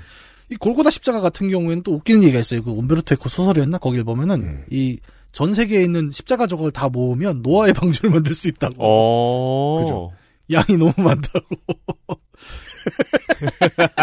그럼요. 예수가 정말 그 진격의 거인. 걸리버 여행기. 십자가를 만들다가 막 예루살렘에 남과 다 동인하고 막. 그 다음에 토리노 수위 같은 경우도 있고. 네. 뭐 이런 것도 뭐 진위 여부를 떠나서 이제 이런 아티팩트들이 계속 만들어져 왔어요. 그러니까 그럼요. 영상 매체 시대 이전에서도. 네. 네. 현실의 모험과 달리 매체 속의 모험이란 건 단지 막대한 보물이다 만으로는 이제 멋진 얘기가 안 나온다는 거 우리가 얘기했지 않습니까? 음. 그래서 근대적 이성이 갖고 있는 인식 범주 밖에 있는 뭔가를 계속 메인 보물로 가져오는 거죠. 음. 상상 속의 모험이 보여주는 보물은 그래서 되게 아득한 권력에 대한 상상이에요. 음. 우리가 그냥 이를 더 쉽게 얘기하는 거죠. 이 성배를 가지면 세상 모든 걸 가질 수 있어. 음. 그렇죠. 이 정도의 설명으로만 해결되는 문제들인 겁니다. 네. 허황됐고 증명하기엔 너무 멀어야 돼요. 네. 그래서 이 거짓에 내 몸을 기꺼이 의탁하고 이걸 읽거나 플레이하는 동안 잘 따라갈 수 있는 무언가여야 돼요. 아무렇지도 않은 것처럼 네이선 드레이크는 결말 마지막 엔딩 장면에서 매번 얘기합니다. 네. 아무도 몰라 내가 오늘 세상을 구한 걸. 그렇죠. 그렇지만 뭘 하긴 했다고. 네.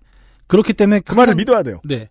이 모든 컨텐츠의 결과적으로는 그 힘을 잃거나 소유하지 못하거나 혹은 파괴가 되면서 끝난단 말이에요. 그렇죠. 음. 그러니까 모험 컨텐츠가 판타지인 거죠. 생각해보면 인디아나 존스는 아무것도 가지지 못했어요. 네. 모든 시리즈에서. 모자만 안 잃어버렸어요. 네. 왜 성궤는 창고에 넣긴 했죠. 아, 첫 성궤는 그 미 정부한테 반납했고. 네, 어쨌든 가져왔네요, 그거는. 네. 이제 완전히 판타지가 되는 모험의 목적인 보물 이 있는데 우리 적 얘기도 했잖아요. 이 적은 또 되게 현실적인 존재입니다. 나치, 쇼리안, 트리니티, 솔라리, 용병 집단 전부 다 현실적으로 존재하는 모습으로 나타나요. 네. 맞아요. 집단으로 막 몰려다니고 막 근데 보급도 떨어졌어 막 이런 얘기도 하고 허황된 얘기를 믿으려면 믿고 싶어야죠. 그렇죠. 믿고 싶게 만들어야 돼요. 네.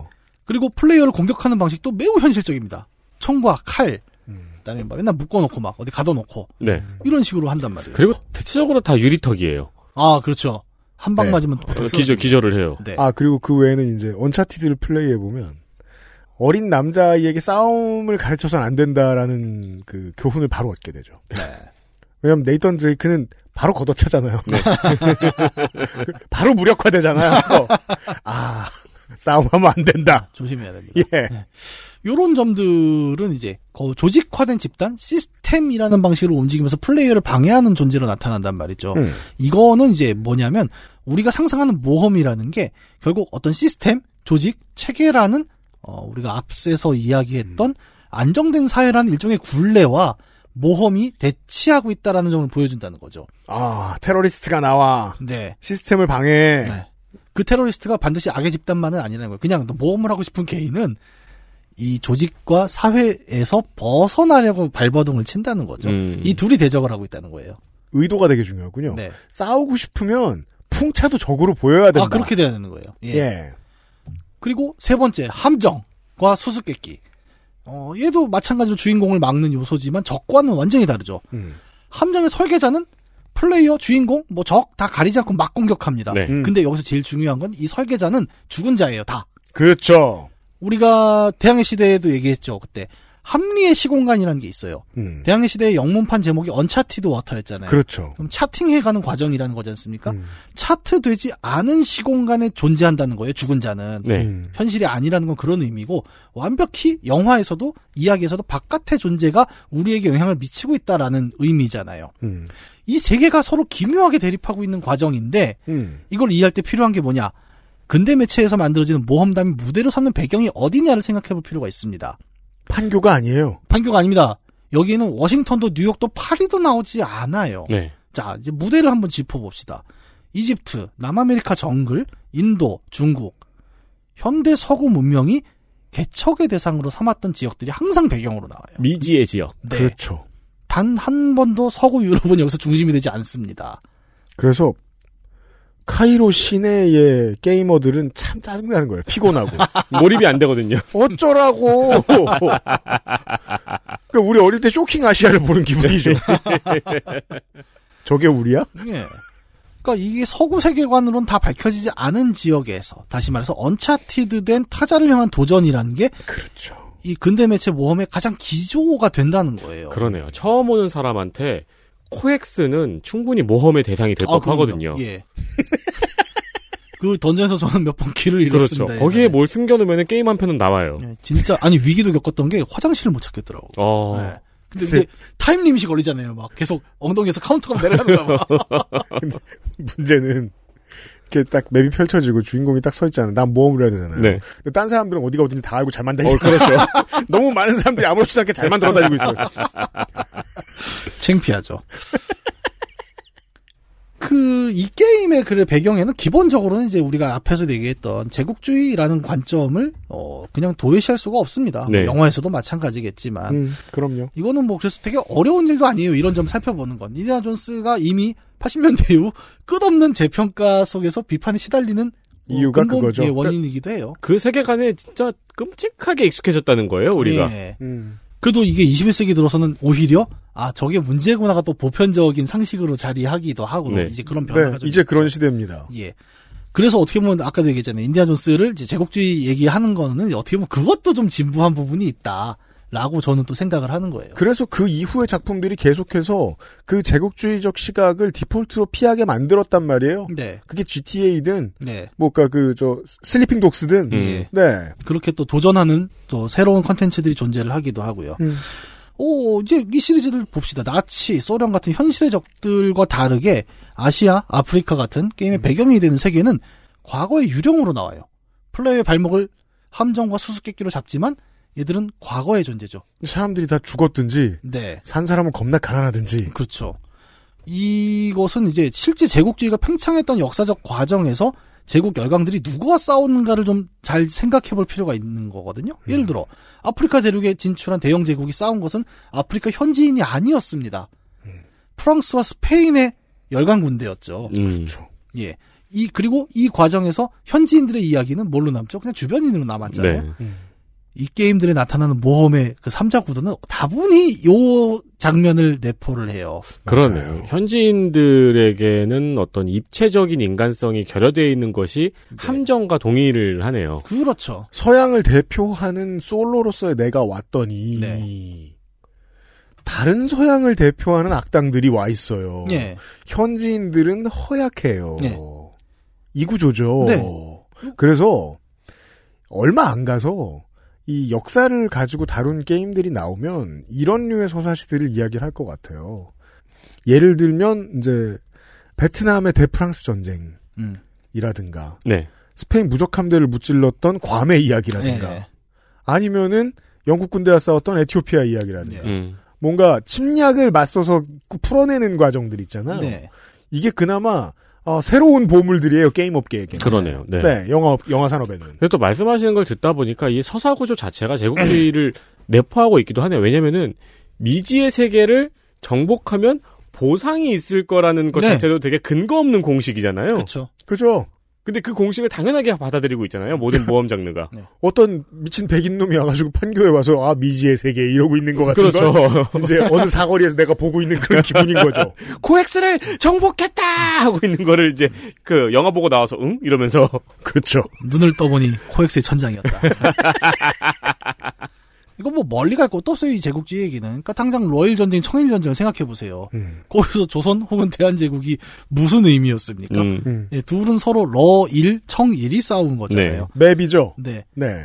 그러니까 아마 이제 게임에서 나오는 고대 함정 같은 것들이 이제 조선이나 대한제국의 그 의병 음. 같은 역할, 그러니까 어 분명히 존재하지만 그렇게 나에게 그 실질적인 위협이 되진 않는 죽은 존재로 네. 여겨졌을 가능성이 있을 거라는 겁니다. 네. 그럼요. 근데 뭐 이런 관계를 이제 플레이어가 어떤 세력이라기보단 주로 개인으로 한정되는 상황이잖아요. 음. 그런 속에서 일반적인 이제 제국 열강의 시점과 좀 다른 점을 보인다는 걸 생각해 볼 필요가 있습니다. 음. 뭐 인디아나 존스, 라라 크로프트, 네이선 드레이크가 그러면 제국주의 체제, 이데올로기 체제 그 자체를 상징하는가? 과도한 해석이라고 저는 생각을 해요. 그건 오바예요. 예, 왜냐면 이들은 집단이 아니에요. 음, 네. 제국주의는 체제이자 제도이자 사회 조직인데 일부러 개인을 꽂습니다. 그렇죠. 네. 왜냐하면 우리가 집단이자 조직이다, 조직이자 정복의 브레인이요. 라고 말하면 영화가 무슨 재미예요? 예.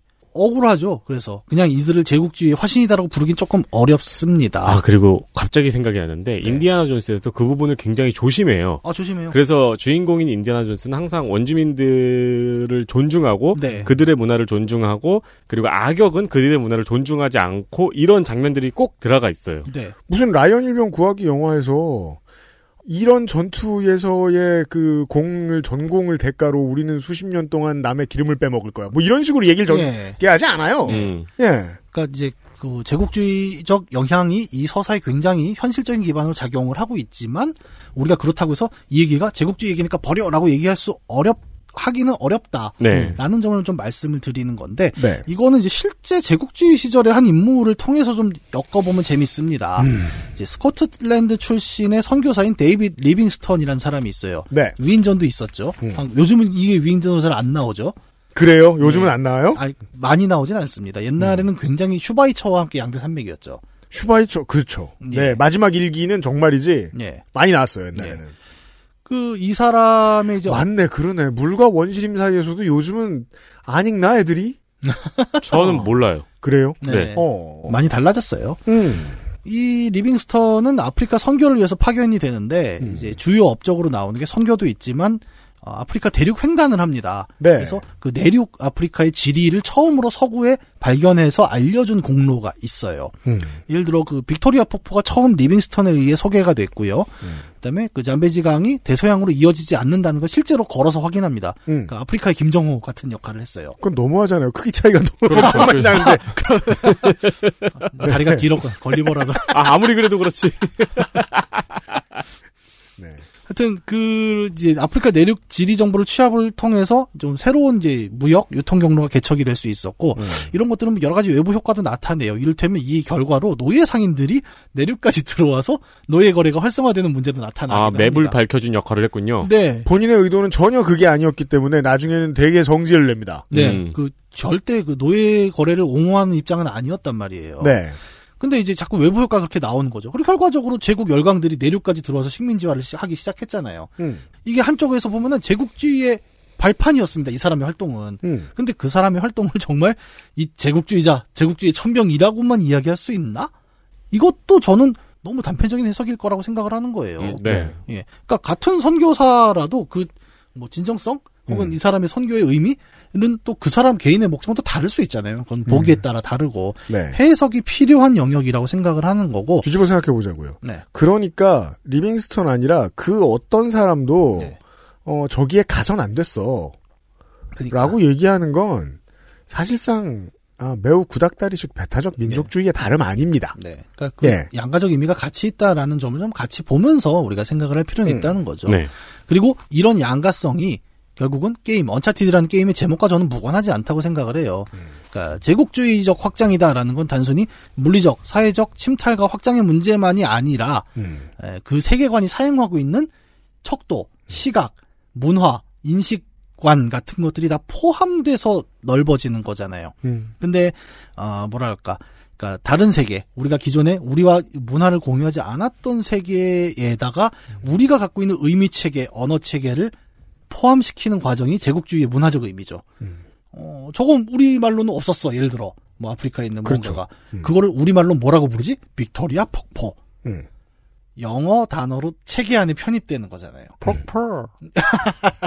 그런 개념들이 이제 문화적 의미에서의 제국주의라는 거죠. 네. 서구의 의미 체계 안에 다 집어넣겠다라는 음. 것. 그리고 이런 얘기 속에서 어, 여러 모험담에 들어있는 현대의 아티 전설의 아티팩트들은 음.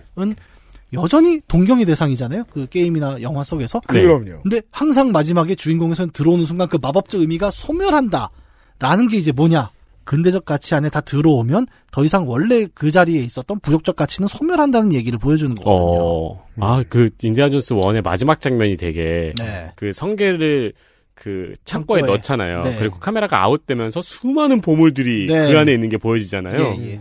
거기서 그 보물은 보물이 아닌 거죠. 다 네. 죽은 보물이 되는 거예요. 인식 체계가 모든 걸 정복한 거죠. 네. 주인공의 인식 체계가. 맞습니다. 요것도 그래서 좀, 어, 그니까 마법이라는 것. 무슨 다산상이야. 예. 막 찾느라 겁나 노력했어. 네. 갖다 놨어. 네.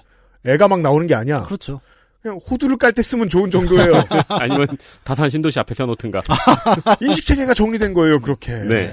그냥 스프레드시트 안에 들어간 거죠. 네. 음. 그러니까 진짜로 그 자리에 있을 때 마법인지 아닌지는 우리 기준으로는 판단을 못해요. 우리는 마법의 세계를 사는 사람들은 아니니까. 그럼요. 근데 그 다산상이 우리 안에 들어왔을 때는 의미는 당연히 상실됩니다. 음. 그것이 실제로 작동했다 아니다의 문제가 아닙니다. 음. 예를 들어볼까요?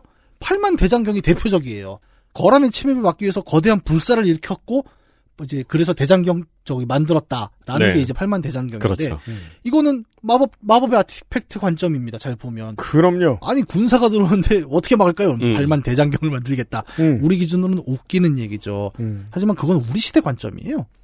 뭐 여러 가지 이유가 있습니다. 뭐 역사학계 논문을 보면은 음. 이제 팔만 대장경이라는 게 이제 그 선종 중심의 이제 무림 어, 무인 세력 네. 이 교종 중심의 불교계를 끌어들이기 위한 뭐 회유책이었다 이렇게 해석하는 그렇죠. 경우도 있는데 정치적 배경이 있었다. 예 네. 아니 뭐그 이제 그런 거에 맞다 틀리다를 떠나서 음. 그런 해석이 없어도 당시에 팔만 대장경을 만드는 불사라는 건 충분히 의미는 있었을 거잖아요. 네. 있었으니까 하는 거지. 그들을 바보로 보는 거는 우리의 시각인 거고. 그렇죠. 근데 그 의미가 팔만 대장경이 오늘날 해인사의 국보로 지정됐을 땐 당연히 사라질 수밖에 없어요. 음. 당연한 거죠, 그거는. 음. 그럼요. 예. 그렇게 이해를 해야 된다는 겁니다. 아티팩트. 그러니까 영원히 외적은 이것 때문에 못 들어와라고 든든하게 믿고 있다라고 생각하는 한국 사람 본 적 없어요. 네. 그러니까 우리 시대 관점만으로 볼 수 있는 건 아니에요. 그 차티드 된 세계라는 표현. 그러니까 Uncharted라는 게임 제목은 그래서 굉장히 의미심장합니다. 그렇잖아요. 네. 차티드 되지 않은 세계를 향해 어, 기존의 우리라고 부르는 사람들이 자기 의미 체계를 들고 들어가서 다 우리 체계 안에 차트로 넣어주겠다라는 얘기인 거예요. 그것이 제국주의라는 큰 체제 안에서 만들어진 어떤 그 경제적 산업적인 이야기가 아니라 문화로서 가치가 전유되고 재전유되는 과정 을 담은 모험의 이야기가 되는 거죠. 네. 그 보면은 이제 게임 문명 시리즈 같은 경우가 대표적인데 6편에 보면 이제 박물관과 고고학자라는 개념이 나와요. 네. 그래서 우리나라에 박물관을 세우고 고고학자를 각 지역에 보내서 유물들을 막 가져와서 우리 쪽에 이제 심어놓을 수가 있습니다. 음. 이게 뭐 박물관과 고고학이 문제다 이런 얘기를 하는 건 절대 아니고 음. 이 방식이 뭐냐면 근대적 세계관 하에서 그 이전에 많은 것들에게 차트들의 의미를 부여하는 것이 박물학이라는 거죠. 고고학이고 음. 그리고 이것을 부여하는 것이 어떤 근대적 합리주의 세계관에서의 학문적 노력이고 그 과정에서 원래 세계의 의미 체계라는 거는 전설, 과거로 소멸하게 될 수밖에 없는 과정은 있다는 거죠. 그래서 근대 이후의 모험 우리가 게임과 영화로 봤던 거는 아주 무식하고 간단하게 정리를 하자면 서로 다른 의미 체계로의 편입이 되는 싸움의 문제입니다. 네. 그게 보물인 이유, 보물이 아티팩트일 수밖에 없는 이유인 거죠. 네. 긴 얘기를 했는데 뭐 정리를 하자면 이제 정리에 앞서서 좀 안 한 얘기를 하나 좀 해봐야 될 것 같아요. 이걸 빼먹고 얘기를 했는데 뭡니까? 근데 서구 팽창에서 제가 언급하지 않은 것 중엔 저는 상속제도라는 복잡한 문제가 있다고 생각을 합니다. 그럼요. 크루세이더 킹즈를 또 해보면 또 아주 속이 터지는 게 뭐냐면 우리가 지금 그 삼성에 대한 그 많은 기사를 쏟아내는데 경제지들이 네. 가장 중요한 상속에 대한 얘기를 안 해요. 아, 내, 내가 제가 아, 상속 얘기하자마자 아 이따가 나는 삼성의 모험이라는 게임을 얘기해야지라고 생각하고 있었는데 뺏겼네요. 이 삼성의 네. 상속 모험. 중세부터 SS의 SS. 상속이란 걸 얘기 untaxed. anyway. 죄송합니다. 네. 인류사에서 굉장히 두고두고 골아픈 문제거든요. 네. 그냥 부모는 둘, 부모 하나씩이잖아요. 근데 음. 자식이 여러 명이면 네. 이 남은 재산을 어떻게 하느냐. 이거는 뭐 삼국지 원서도 그래서 망했고 막. 난리 통다니는데 중세에 맨날 그 싸우잖아요. 막 왕권 지금 그왜 오스트리아 합스부르크왕가 이런 데 보면은 뭐 혼자 뭐 어디 왕이시며 어디에 공작이시며 음, 막 근데 뭐네 공작이 내 공작이냐 막 난리가 아니다. 막 공작인데 공작. 정신을 못 차리죠. 네. 근데 이 문제는 정말 다양한데 이제 예를 들어 이런 거 있잖아요. 스페인에서 남미로 갔던 그 콩키스타도르라는 사람들의 네. 상당수가 본국에서 상속을 못 받은 사람들. 홍길동들이죠. 그렇죠. 호부형을 못하는 이 사람들이에요. 네. 율- 율도곡을 찾아서. 예, 음. 그 동화 장화시는 고양이가 네. 대표적인데 거기 보면 이제 그 어머니 아버지가 돌아가시면서 음. 삼형제가 유산을 받는데 첫째는 방앗간을 받고 둘째는 당나귀를 받아요. 음. 막내는 고양이를 받습니다. 그렇습니다. 고양이는 귀엽죠. 그래서 물론- 막내는 유튜버가 되어 대성합니다. 네. 네. 나만 고양이 없어. 그 이 얘기가 이제 모험이 현실이 안에 매체 안에 있을 때는 흥미진진한 거지 음. 현실에 닥쳐오면 그냥 우리는 생고생이라는 거잖아요. 그렇죠. 그리고 이 생고생인 상황에서는 결국 떠날 수밖에 없는 거예요. 그 장화시는 고양이를 받은 셋째는 나가야 되는 겁니다. 네. 왜냐하면 이미 자기는 힘든 상황이니까 음. 음. 그렇게 모험을 택하는 거고 첫째와 둘째는 유튜브로 영화를 볼 수 있는 거죠. 음. 그런 차이가 있다는 거죠. 네. 그래서 현실에서 볼 수 있는 그 모험이 갖고 있는 하이리스트가 하이리턴도 저는 어, 우리 시대의 모험도 좀 같은 의미로 볼 수 있다고 생각을 해요. 그러니까 예를 들어 보면 뭐 부동산 같은 게 있어요. 자기가 이미 네. 안정된 자산으로 살면 사는 사람들이 비트코인에 눈을 돌릴까요? 입장이 다를 수 있다는 겁니다. 음. 어, 나는 그냥 비트코인에 직접 투자하느니 음. 비트코인에 관련된 이야기를 게시판에서 보는 게 훨씬 재밌겠죠. 그렇죠. 네. 그렇죠. 근데 그 모두가 그 자산이 있는 거라면 왜 그 가즈아란 유행가 그렇게 청년층에서 불붙도록 유행을 했는가? 네. 음. 이 문제를 어떻게 봐야 될까? 뭐 또 다른 입장에서는 이제 고착화된 부의 재분배 문제 그리고 서로 다른 세대 간의 성장 차이가 만들어낸 어떤 경제적 격차의 문제가 장화시는 고양이에서처럼 누군가에게는 네가 받을 건 고양이 한 마리뿐이야를 만들었고 음. 그것 때문에 현실의 모험을 가능할 수밖에 어떤 누군가 생겼을 것이다. 왜냐하면 누군가는 따뜻한 아랫목에서 남의 모험만 봐도 되는 인생을 만들어 놨는데. 그렇죠. 음. 그래서 다시 우리가 그 매체 안에 모험들을 쭉 되새겨 보자고요. 자, tenure를 갖고 있는 미국의 대학 교수가 있었죠. 집안이 빵빵한 고고학 전공의 대학생이 있었습니다. 라라 크로프트, 예, 인디애나 어, 존스. 네. 네. 어려서는 뭐 보육원에 버려졌지만 이제는 나름 자수성가한 보물 탐색꾼이 또 있었어요. 네, 네이선 드레이크가 그렇죠. 네. 누구도 위기에 몰려 있지 않아요. 다시 얘기하지만 안정된 삶은 모험을 희구하고 위기의 삶은 안정을 희구하게 돼 있잖아요. 같은 시- 제국주의 시대의 대개척도 보물섬에서 지주이자 지배 계급이었던 리브지 선생, 트릴로네 선생의 모험과 임노동자로 선원으로 들어간 존 실버를 비롯한 선원들의 모험은 다를 수밖에 없습니다. 모험은 같은 현장이라도 처한 상황에 따라 다른 의미고 우리가 오늘날 이야기하는 혹은 겪는 그냥 따뜻한 방구석에서 보는 모험 또한 서로 다른 의미입니다. 그래서 많은 경우에 우리의 모험은 영화 게임 안에서만 있다고 생각하게 되죠. 그럼요. 근데 또 남은 또 내 삶을 모험이라고 볼 수도 있겠네요. 저는 안 그랬던 적이 없는 것 같아요. 근데 제 삶이 모험이라면, 제 삶이 부루마블이라면, 네. 저는 한 14년 정도 무인도에 있었거든요. 꿀 빨았죠. 꿀이 너무 적어서 문제지. 경험치도 안 쌓고 가만히 있었거든요. 그렇게 치면은 저는 바깥에 있던 사람들이 이제 커리어로서 아는 저는 막 앨범도 내고 뭘 했는 줄 알죠? 전 가만히 있었어요. 바깥에 나갈 때 빼고 겁나 가만히 있었어요. 근데 저는 한 네. 건 많은데 부동산은 하나도 없는 연속 황금 열쇠. 그러면서 엉덩이로 춤추고. 생각하죠. 이제 나이 드니까 이제 사람들 오랜만에 만나면서 그런 생각하잖아요. 사람들이 다 가는 길이 달라요. 네. 온 길이 달라요. 이 사람들한테는 이 많은 사람들한테 그래서 이게 개개인의 그 물론 제국주의 문화 같은 거대한 문화도 있지만 개개인의 문화가 다른 거예요. 네. 평생 대기업 산 사람들은 대기업 산 사람 문화가 있어요. 음. 제가 왜 맨날 이- 그 판사들 얘기합니까? 판사들 만나면 제가 맨날 얘기하잖아요. 다들 중학, 중학교 2학년 같다고. 네, 네. 겁나 착한. 네. 그대로 늙은 사람들 같다고. 그 사람들은 그 사람들의 문화가 있겠죠. 네. 검사들은 검사들의 문화가 있겠죠.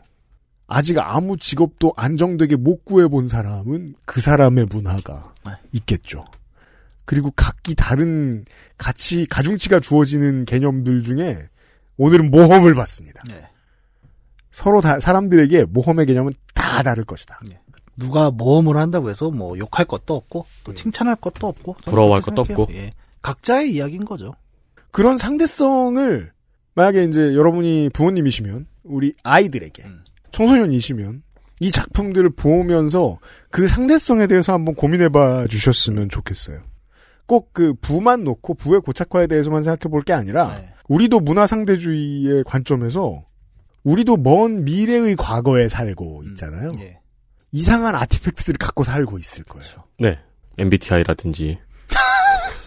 미치겠어요, 진짜. 가장 최근에는요, 어, 결국 그 대상자도 모르고 아무도 모를 테니까 그냥 떠들어 봅시다. 반드시 섭외해야겠다. 직전까지 갔다가, 네. 어, 페이스북에 MBTI 글 보고, 포기한, 제 생각, 제 기준에서는 아주 유능한 분 하나 있습니다. 너무 아깝습니다. 정말, 그냥 쉽게 말할 수 있어요. MBTI 때문에 섭외 못했습니다. 누굴까 막 궁금하다. 와. 나중에 얘기해 줘. 우리가 바깥에서 양꼬치를 먹을 수 있게 되는 날에. 왜냐면 되게 재밌을 거예요. 불과 24년 전만 해도요. 사람들이 스트레스를 덜 받고 이 문제를 해결할 수 있다라는 자신감을 심어주고 연대의식을 심어주기 위해서 실제 도움이 안 되는 금반지를 모으는 일을 했습니다. 네. 근데 이걸 실제 도움이 안 된다고 냉소만 하면 끝일까요? 아티팩트는 어딘가에 쓰였어요. 네. 우리가 상대적으로 어떤 문화였는지 처음 해보지 않아서 이해 못했을 뿐이에요. 네. 지금도 그런 거 엄청 많습니다. 음. 이걸 합리적인 척 매번 비난만 해서는 진짜 그 문화를 체험했다. 진짜 그 문화를 깊이 이해했다라고 말할 수는 없을 겁니다. artifact에 대한 배움이 아주 큰 날이었습니다. 음. 이번 주에는 GameStop 주식하고 리플리 artifact였군요. GameStop 얘기도 참 할 게 많지만 음. 그거는 어, 게임 얘기가 아니에요. 정말. 음, 네. 저 예. 진짜 진지해 진지해. 예. 진짜야. 그거를 게임 얘기로 누가 몰아간다면은 어, 사짜일 확률이 높습니다. 못된 놈이죠. 주의하시고요. 네. 저희들도 게임 얘기 안 했어요. 게임 얘기를 하나 하자면 뭐? 요새 진짜 아니 진짜 이거 재밌더라. 뭐, 뭐, 뭐, 뭔데, 뭔데. 모바일 게임에서 그 서울 2033이라고 있어요. 그게 뭐예요? 그 어드벤처 게임인데 음. 서울이 핵 전쟁으로 무너져 갖고 음. 거기서 살아남는 그 텍스트 어드벤처 게임이거든요. 아 그래요? 대박 재밌어. 아 진짜? 국산 인디인데 네. 와 대박 재밌어 진짜. 재미없으면 개발자가 특수관계. 아, 저, 저 이거 저기 재밌다고 추천하는 네. 그거 많이 봐서 이거 아, 저기 진짜 재밌는 예, 거야? 아니 그리고 음. 이게 일러스트부터 약간 오 싶어요. 설날에 혹시 만약에 저한테 게임 하나 추천하라고 한다면 저는 이거 얘기하겠습니다. 저도 이거 재밌다고 추천하는 글 같은 거를 많이 봤습니다. 네. 지금까지 알려진 바에 의하면 저도 나가며 언차티드의 네이선 드레이크 역은 탐 홀랜드 인 것으로 알려져 있고요. 아 그렇죠 지금 현재.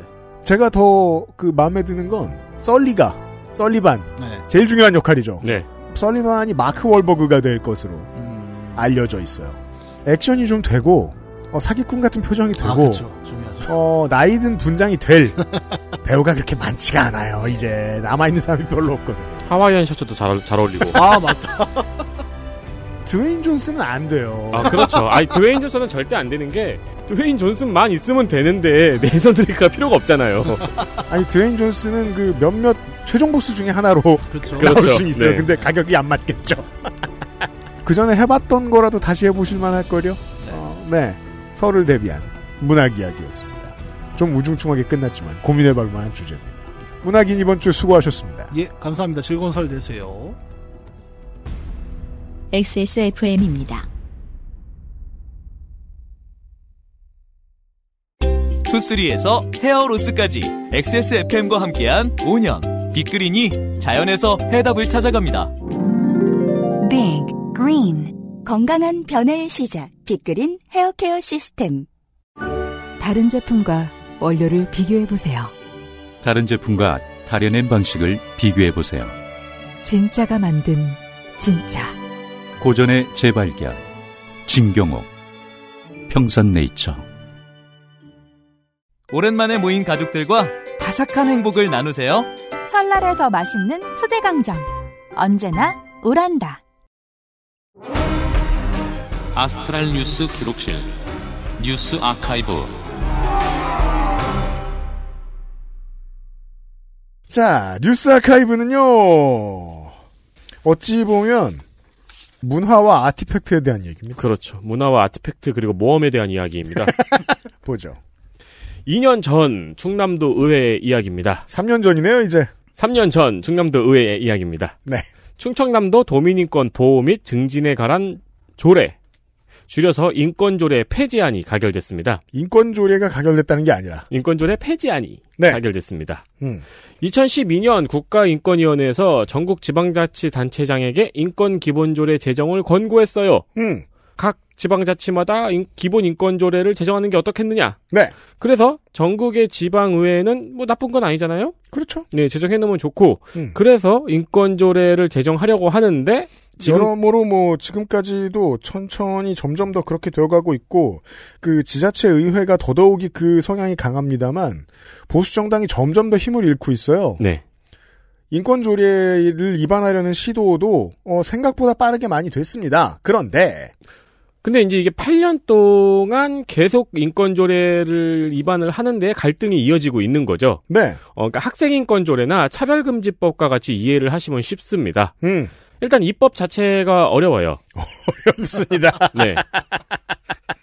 어렵습니다. 어디서 그렇게 그 어, 인디애나 존스 부르는 악당들처럼 준비했다가 딱 나타나요. 그렇죠. 조례를 위반하려 그러면. 이게 앱이 있나 봐요. 그 인권조례 입법력을 올리면은 알람이 가는 앱이 있나 봐요. 인권조례 입법 알림이. 네, 그러니까요. 오메가 미사일이야 무슨? 그 트리니티에서 만들었겠네요. 그 만들면. 네. 그러니까 입법 예고만 올라오면은 지역의 보수 단체와 기독교 단체들의 항의가 빗발치고 있습니다. 네. 이제 그러면은 왜 인권조례를 반대하냐는 양쪽의 시민 단체의 시위가 또 반대쪽에서도 일어나고요. 맞아요. 네. 그리고는 안 돼요. 네. 그래서 심의위반 일어나고 이제 입법은 조례가 안 되는 거죠. 음. 꼭 성적 지향에 따른 차별금지 조항만 반대에 부딪히는 게 아니고 음. 외국인 주민 인권 증진이나 청소년 노동 인권 조례 그리고 뭐 이런 것들도 자주 이제 아동 청소년 인권 조례 음. 이런 것들도 학부모 연합 등에서 자주 반대에 부딪힙니다. 학부모 연합이라는 데들도 있어요. 네. 제가 봤던 가장 인상적인 구호는 음. 거제사랑 시민연합의 시위 현장이었는데요. 음. 일단 들고 서 있는 팻말에 학생 노동 인권 NO라고 써 있어요. 네. 그리고 청소년 노동인권 보호가 청소년을 프롤레타리아 계급으로 만든다고 주장을 하더라고요. 노동인권을 보호하면 프롤레타리아가 계급이 돼요. 2019년에 이 거제사랑 시민연합 회장의 말이 아주 인상적입니다. 음. 이게 어려우니까 집중해서 들으셔야 돼요. 네. 거제 경제가 좋지 않은 상황에서 청소년들에게 나쁜 개념을 주입시켜 음. 노조가 되게 만들고 음. 혁명이나 꿈꾸며 현 정부와 전교조 교육감 자녀들의 하수인이나 되게 만드는 조례는 반대한다. 이게 농담할 때가 아니고요. 거제도에는 대기업이 많죠. 실제로 이런 생각을 가지고 있는 기업 중역 혹은 노조 간부들이 많습니다. 음. 네. 근데 저는 독특한 게현 음. 정부의 하수인이 된다는 카피는 많잖아요. 네. 현 정부와 전교조 교육감 자녀들의 하수인이 되어요. 어 그렇구나.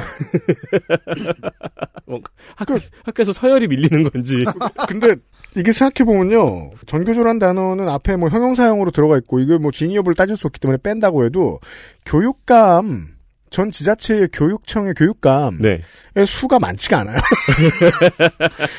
요즘 같은 뭐 그 자녀를 그러니까 자녀를 어느 정도 낳는지 모르겠습니다만 요즘 같은 추세라면 교육감의 자제들만으로는 국회의원 수도 못 미치거든요, 절대로. 국회의원 수가 다 뭐예요? 한 50명 될까요? 교육감 자녀는 적다. 그들의 하수인이, 이 그들의 하수인이 된다는 개념이 이해가 섣불리 안 돼요. 하수인이 되고 싶어도 경쟁률이 꽤, 꽤, 꽤 높다. 아, 그 절대 왕정인가 보지. 혁명이나 꿈꾸며. 네, 혁명을 꿈꾸는데 교육감 자녀들의 하수인이 된다는 거는 결국 교육감 자녀들이 혁명을 이룬다는, 일으킨다는 얘기잖아요. 교육감 자녀는 민선직도 아닌데. 직도 아니고. 그들이 혁명을 일으킨다는 얘기를, 음. 어쨌든 뭐 이런, 이런 식의 이제 반대가 많습니다. 네. 이 반대의 경우는 제가 특별히 독특해서 가져온 거고요. 아, 네네. 네, 실제로 이제 주장이 다 황당하진 않습니다. 아, 네, 맞아요. 네. 어, 근데 2018년 충남의 사례가 특이했던 것은 음. 최초로 이미 제정된 인권조례를 다시 폐지시켰다는 점이에요. 맞습니다. 그러니까 이거를 입법하는 게 계속 힘들어서 고생하고 있는데 여기는 힘들게 입법한 거를 다시 끌어내렸어요. 음. 충남에서 폐지를 하고 6개월 뒤에는 충북에서도 폐지를 했습니다. 음. 둘다 2018년 지선을 의식한 이제 그 도의회 그냥 지방자치 의회 행동들이었는데 음. 지선에서 판세가 바뀐 뒤에 다시 제정을 했어요. 네. 이제 민주당 의원들이 많이 당선이 되고 음. 다시 제정을 했습니다. 음. 그런데 충남의 경우에는 성적 지향 부분을 삭제하고 재제정을 했어요. 음. 민주당 의원이 다수 당선이 되었어도 기독교 단체들을 못 이긴 거죠. 그렇죠. 전국의 기독교 단체들이 혼신의 힘을 다해서 막고 있습니다. 음. 그래서 8년이 지난 지금도 기본인권 조례가 제정된 지자체가 50% 정도밖에 안 됩니다. 세부적으로 들어가면 디테일이 있어요. 어떤 조항을 삭제하고 제정하고 어떤 조항을 삭제하고 제정하고 이런 식으로. 네, 자세히 보면 이것도 되게 부풀려져 있고요. 부풀려져 있음에도 불구하고 이 정도 된 것도 기적인데요. 잠시 후에 말씀드리죠. 어, 제가 지금 상황에서 그런데 이거를 왜 돌아보느냐. 음. 가게 앞에 지금 교인 출입 금지 문구가 등장했죠? 네. 이제는 교회가 혐오를 받고 있다는 겁니다. 음. 교회가 차별을 받고 있고. 옛날에 제가 이런 얘기 했었는데, 교회나 이런 저 우익적인 이야기하는 노인들이 혐오의 대상이 되지 않기 위해서라도 차별금지법이 필요하다는 말씀을 드린 적이 있었는데, 네. 그 이야기는 아무짝에도 쓸모없는 그냥 나르시즘인 것이 이 이야기를 한꺼번에 들어야 되는 문화와 문화가 서로 너무 멀리 떨어져 있어요. 음. 이 문화권과 문화권을 한번 이어봅시다. 자, 트위터. 지구의 끝이죠. 네. end of the world. 그러니까 만약에 이제 제가 지구 편평설을 믿지 않는 이유가 지구가 편평하다면 고양이들이 다 떨어질 것이기 때문이죠. 남아 지상에 남아 있는 게 없어요. 지구가 편평하다면 지구의 한쪽 끝에는 트위터가 있어요. 트위터를 쓰는 사람들 세상에서 봤을 때는 교인이 없거든요. 진보의 세상에서 보면 교인이 없어요. 네. 교인은 기껏해야 향림교회 좀 있고요. 없어요. 근데 이 사람들을 매겨 살리는 이 사람들을 그동안 매겨 살려왔던 부모님들의 세상은 보통 오프라인에서 이루어져요. 커넥션이 필요해요. 그리고 그 커넥션은 주로 교회에서 이루어져요. 내가 월세를 내는 집주인 이 사람들은 투자 정보를 교회에서 얻어요. 네. 이 사람들끼리의 커넥션은 교회 자녀들 사이로, 사이로 퍼져요. 그리고 이 사람들의 교회 커넥션의 정점에는 시의원과 도의원이 있어요. 음. 다만 못해 농협조합장이라도 교회는 나가요. 네. 그래야 유력자들을 만나거든요. 유력자들만 거기 모여 있을까요? 무슨 말도 안 되는 소리 하는 거예요. 유력자들 사이에는 주변에는 사람이 있잖아요. 그러니까 유력자지. 음. 그래서 교회에 모여 있어요. 그리고 이 사람들의 마음은 좀 더 과대된 표심으로 시의원과 도의원들에게 갑니다. 그리고 그 사람들을 대변하는 그 윗자리에는 국회의원들이 있죠. 네. 국회의원들에게 피드백을 넣어주는 사이에는 사, 사람들 사이에는 교인들이 있습니다. 이 사람들은 세상의 끝 진보에서 보이지 않는 먼 곳에 있어요. 우리 동네 바로 옆에 있음에도 불구하고 네트워크가 공고하니까 과대 대표가 되는군요. 국회에 들어왔더니 그 큰 모습 보이는 거예요.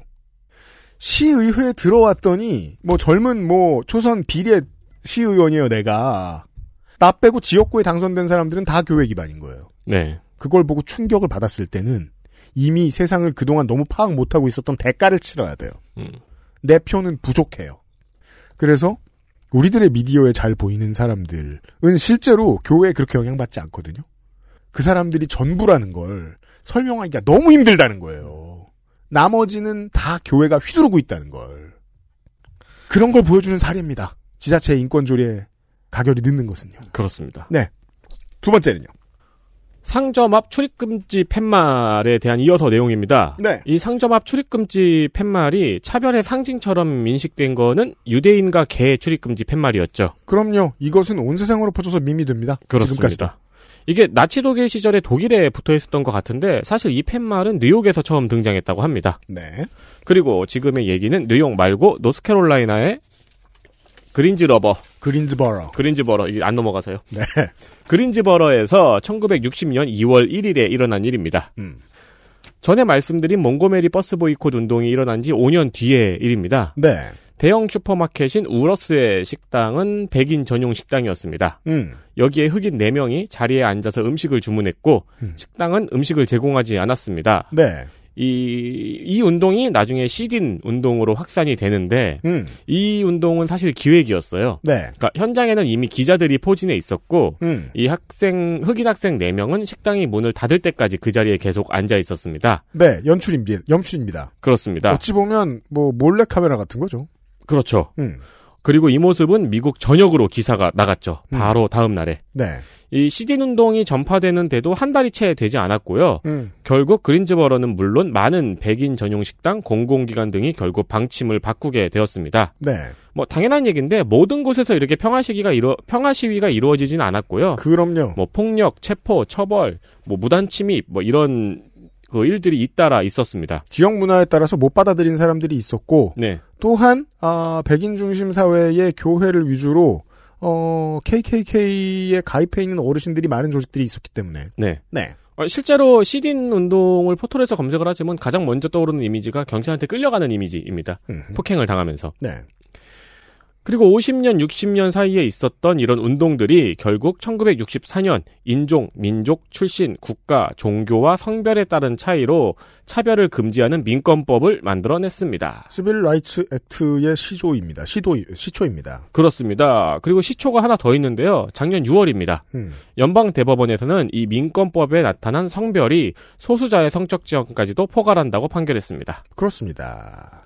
그걸 집어넣는 데까지 어 57년이 더 걸렸네요. 그렇습니다. 네. 뉴스 아카이브였어요? 뉴스 아카이브였습니다. 네. 그러니까 그 어디 교인분들도 출입금지 당하시면은 네. 들어가 조용히 앉아 계시면은 네. 시딘 운동. 그니까요. 해봐요. 네. 좋을 것 같아요. 네. 진짜요. 근데 저희들은 세상 끝 어딘가에 있는 미디어다 보니까 이 어르신들한테 잘 퍼지질 않잖아요. 예. 누가 좀 전해주세요. 근데 저는 개인적으로 그 교인 출입 금지 팻말이 되게 놀랬거든요. 음. 왜냐면 제 주변의 자영업자들은 음. 교회 나가요. 싫어하는데도. 음. 왜냐면 그래야 장사를 할 수 있기 때문에. 네. 근데 그 파일을 포기했다는 건전좀 놀랬었어요. 그렇죠. 미러링은 종종 불쾌감을 불러일으킵니다. 그게 최초의 시작 의도죠, 미러링의. 네. 근데 어르신들이 어르신들도 미러링 하거든요. 근데 좀 평화롭게 주고받으면 어떨까 싶은 거예요. 음. 정말로 교인 출입 금지라는 데 가가지고 앉아 있으면 어때요? 막 집어 던지고 유튜버들이 하는 그런 거 하지 말고 네. 그냥 가서 친해지라고. 음. 그럴 수는 있잖아요. 뉴스 아카이브였고요. 뉴스 아카이브였습니다. 네. 아 근데 그건 좀 걱정된다. 나가기 전에. 툼레이더 reboot 이후의 작품들이나 언차티드가 애들 보기 좀 잔인해요. 그건 좀 걱정이다. 어린이에게는 어, 다른 툼레이더는 권하기가 좀 어렵다. 툼레이더는 그리고 저기 그 미성년자 불가 아닌가요? 맞아요. 네. 음. 어린이에게는 폭행을 가르쳐주는 폭행 몬스터를 포켓 포켓몬 애들한테 절대 안 가르치고 싶어요. 아 그래요? 너무 그 정복 야욕 위주로 사람이 아 그것도 뭐 제국주의지 뭐. 아, 언차티드도 청소년 이용 불가네요. 네. 성인 컨텐츠예요. 아니 우리 방송 애들이 듣나? 어, 그럼요. 많이 들으시죠. 어, 나는 우리 애들 못 들게 하는데. 어린이 여러분 죄송합니다. 그러면은 저기 자녀가 있으신 분은 인디아 존스 안 봤을 거 아니에요. 네. 그거 함께 보면은 재밌죠. 그러게요. 플레이할 때는 그냥 movie cut만 보여주시고요. 자녀분들한테는 그러게 다른 건 몰라도 툼레이더는 절대 안 되겠다. 아, 예. 트라우마 남어. 네. 디즈니 Afternoon Collection이라고 그 옛날에 오리 아저씨가 나오는 네. 어드벤처 게임들이 좀 있습니다. 스크루지 덕 아저씨? 네, 스크루지 맥덕이에요. 네. 네, 그 스크루지 덕 아저씨 나오는 게임 아 저도 했었어요. 네. 네. 그것도 보물 찾기죠. 그렇죠. 그 정말 순수한 그냥 보물. 우리가 저 지난주에 그 북소장하고 이야기를 했습니다만은 진짜 부자. 네. 주식 부자가 아닌. 그렇죠. 그 탑이 갖고 싶네요. 현금 쌓아놓은 진짜 부자. 어, 금화풀이 있는 부자. 5천 원 정도 합니다 스팀에서 디즈니 Afternoon 아 그렇군요. 예. 네. 아 이거군요. 다크윙 덕도 나오고. 네, 맞아요. 네. 아, 이 옛날에 만화로 본 기억이 있어서 친근하네요. 네. 어, 손목 잘 푸시고 어, 좋은 명절 보내시기를 부디 바랍니다. 네. 근데 이, 이, 이 게임이 제 기억에 좀 어려웠어요. 아, 뭐 난이도는 사람에 따라 좀 다릅니다. 네. 여기까지. 주일에 그것 어, 주중에 그것은 알기 싫다를 마무리 짓도록 하겠습니다. 아이씨. 갑자기 옛날 버릇 나왔네. 참고로 전 교회를 안 갑니다. 안 가봤습니다. 네. 유승균 PD였고요. 윤세민 에디터하고 이경영 문학인이었습니다. 들어주셔서 감사합니다. 감사합니다. 감사합니다. XSFM입니다. I D W K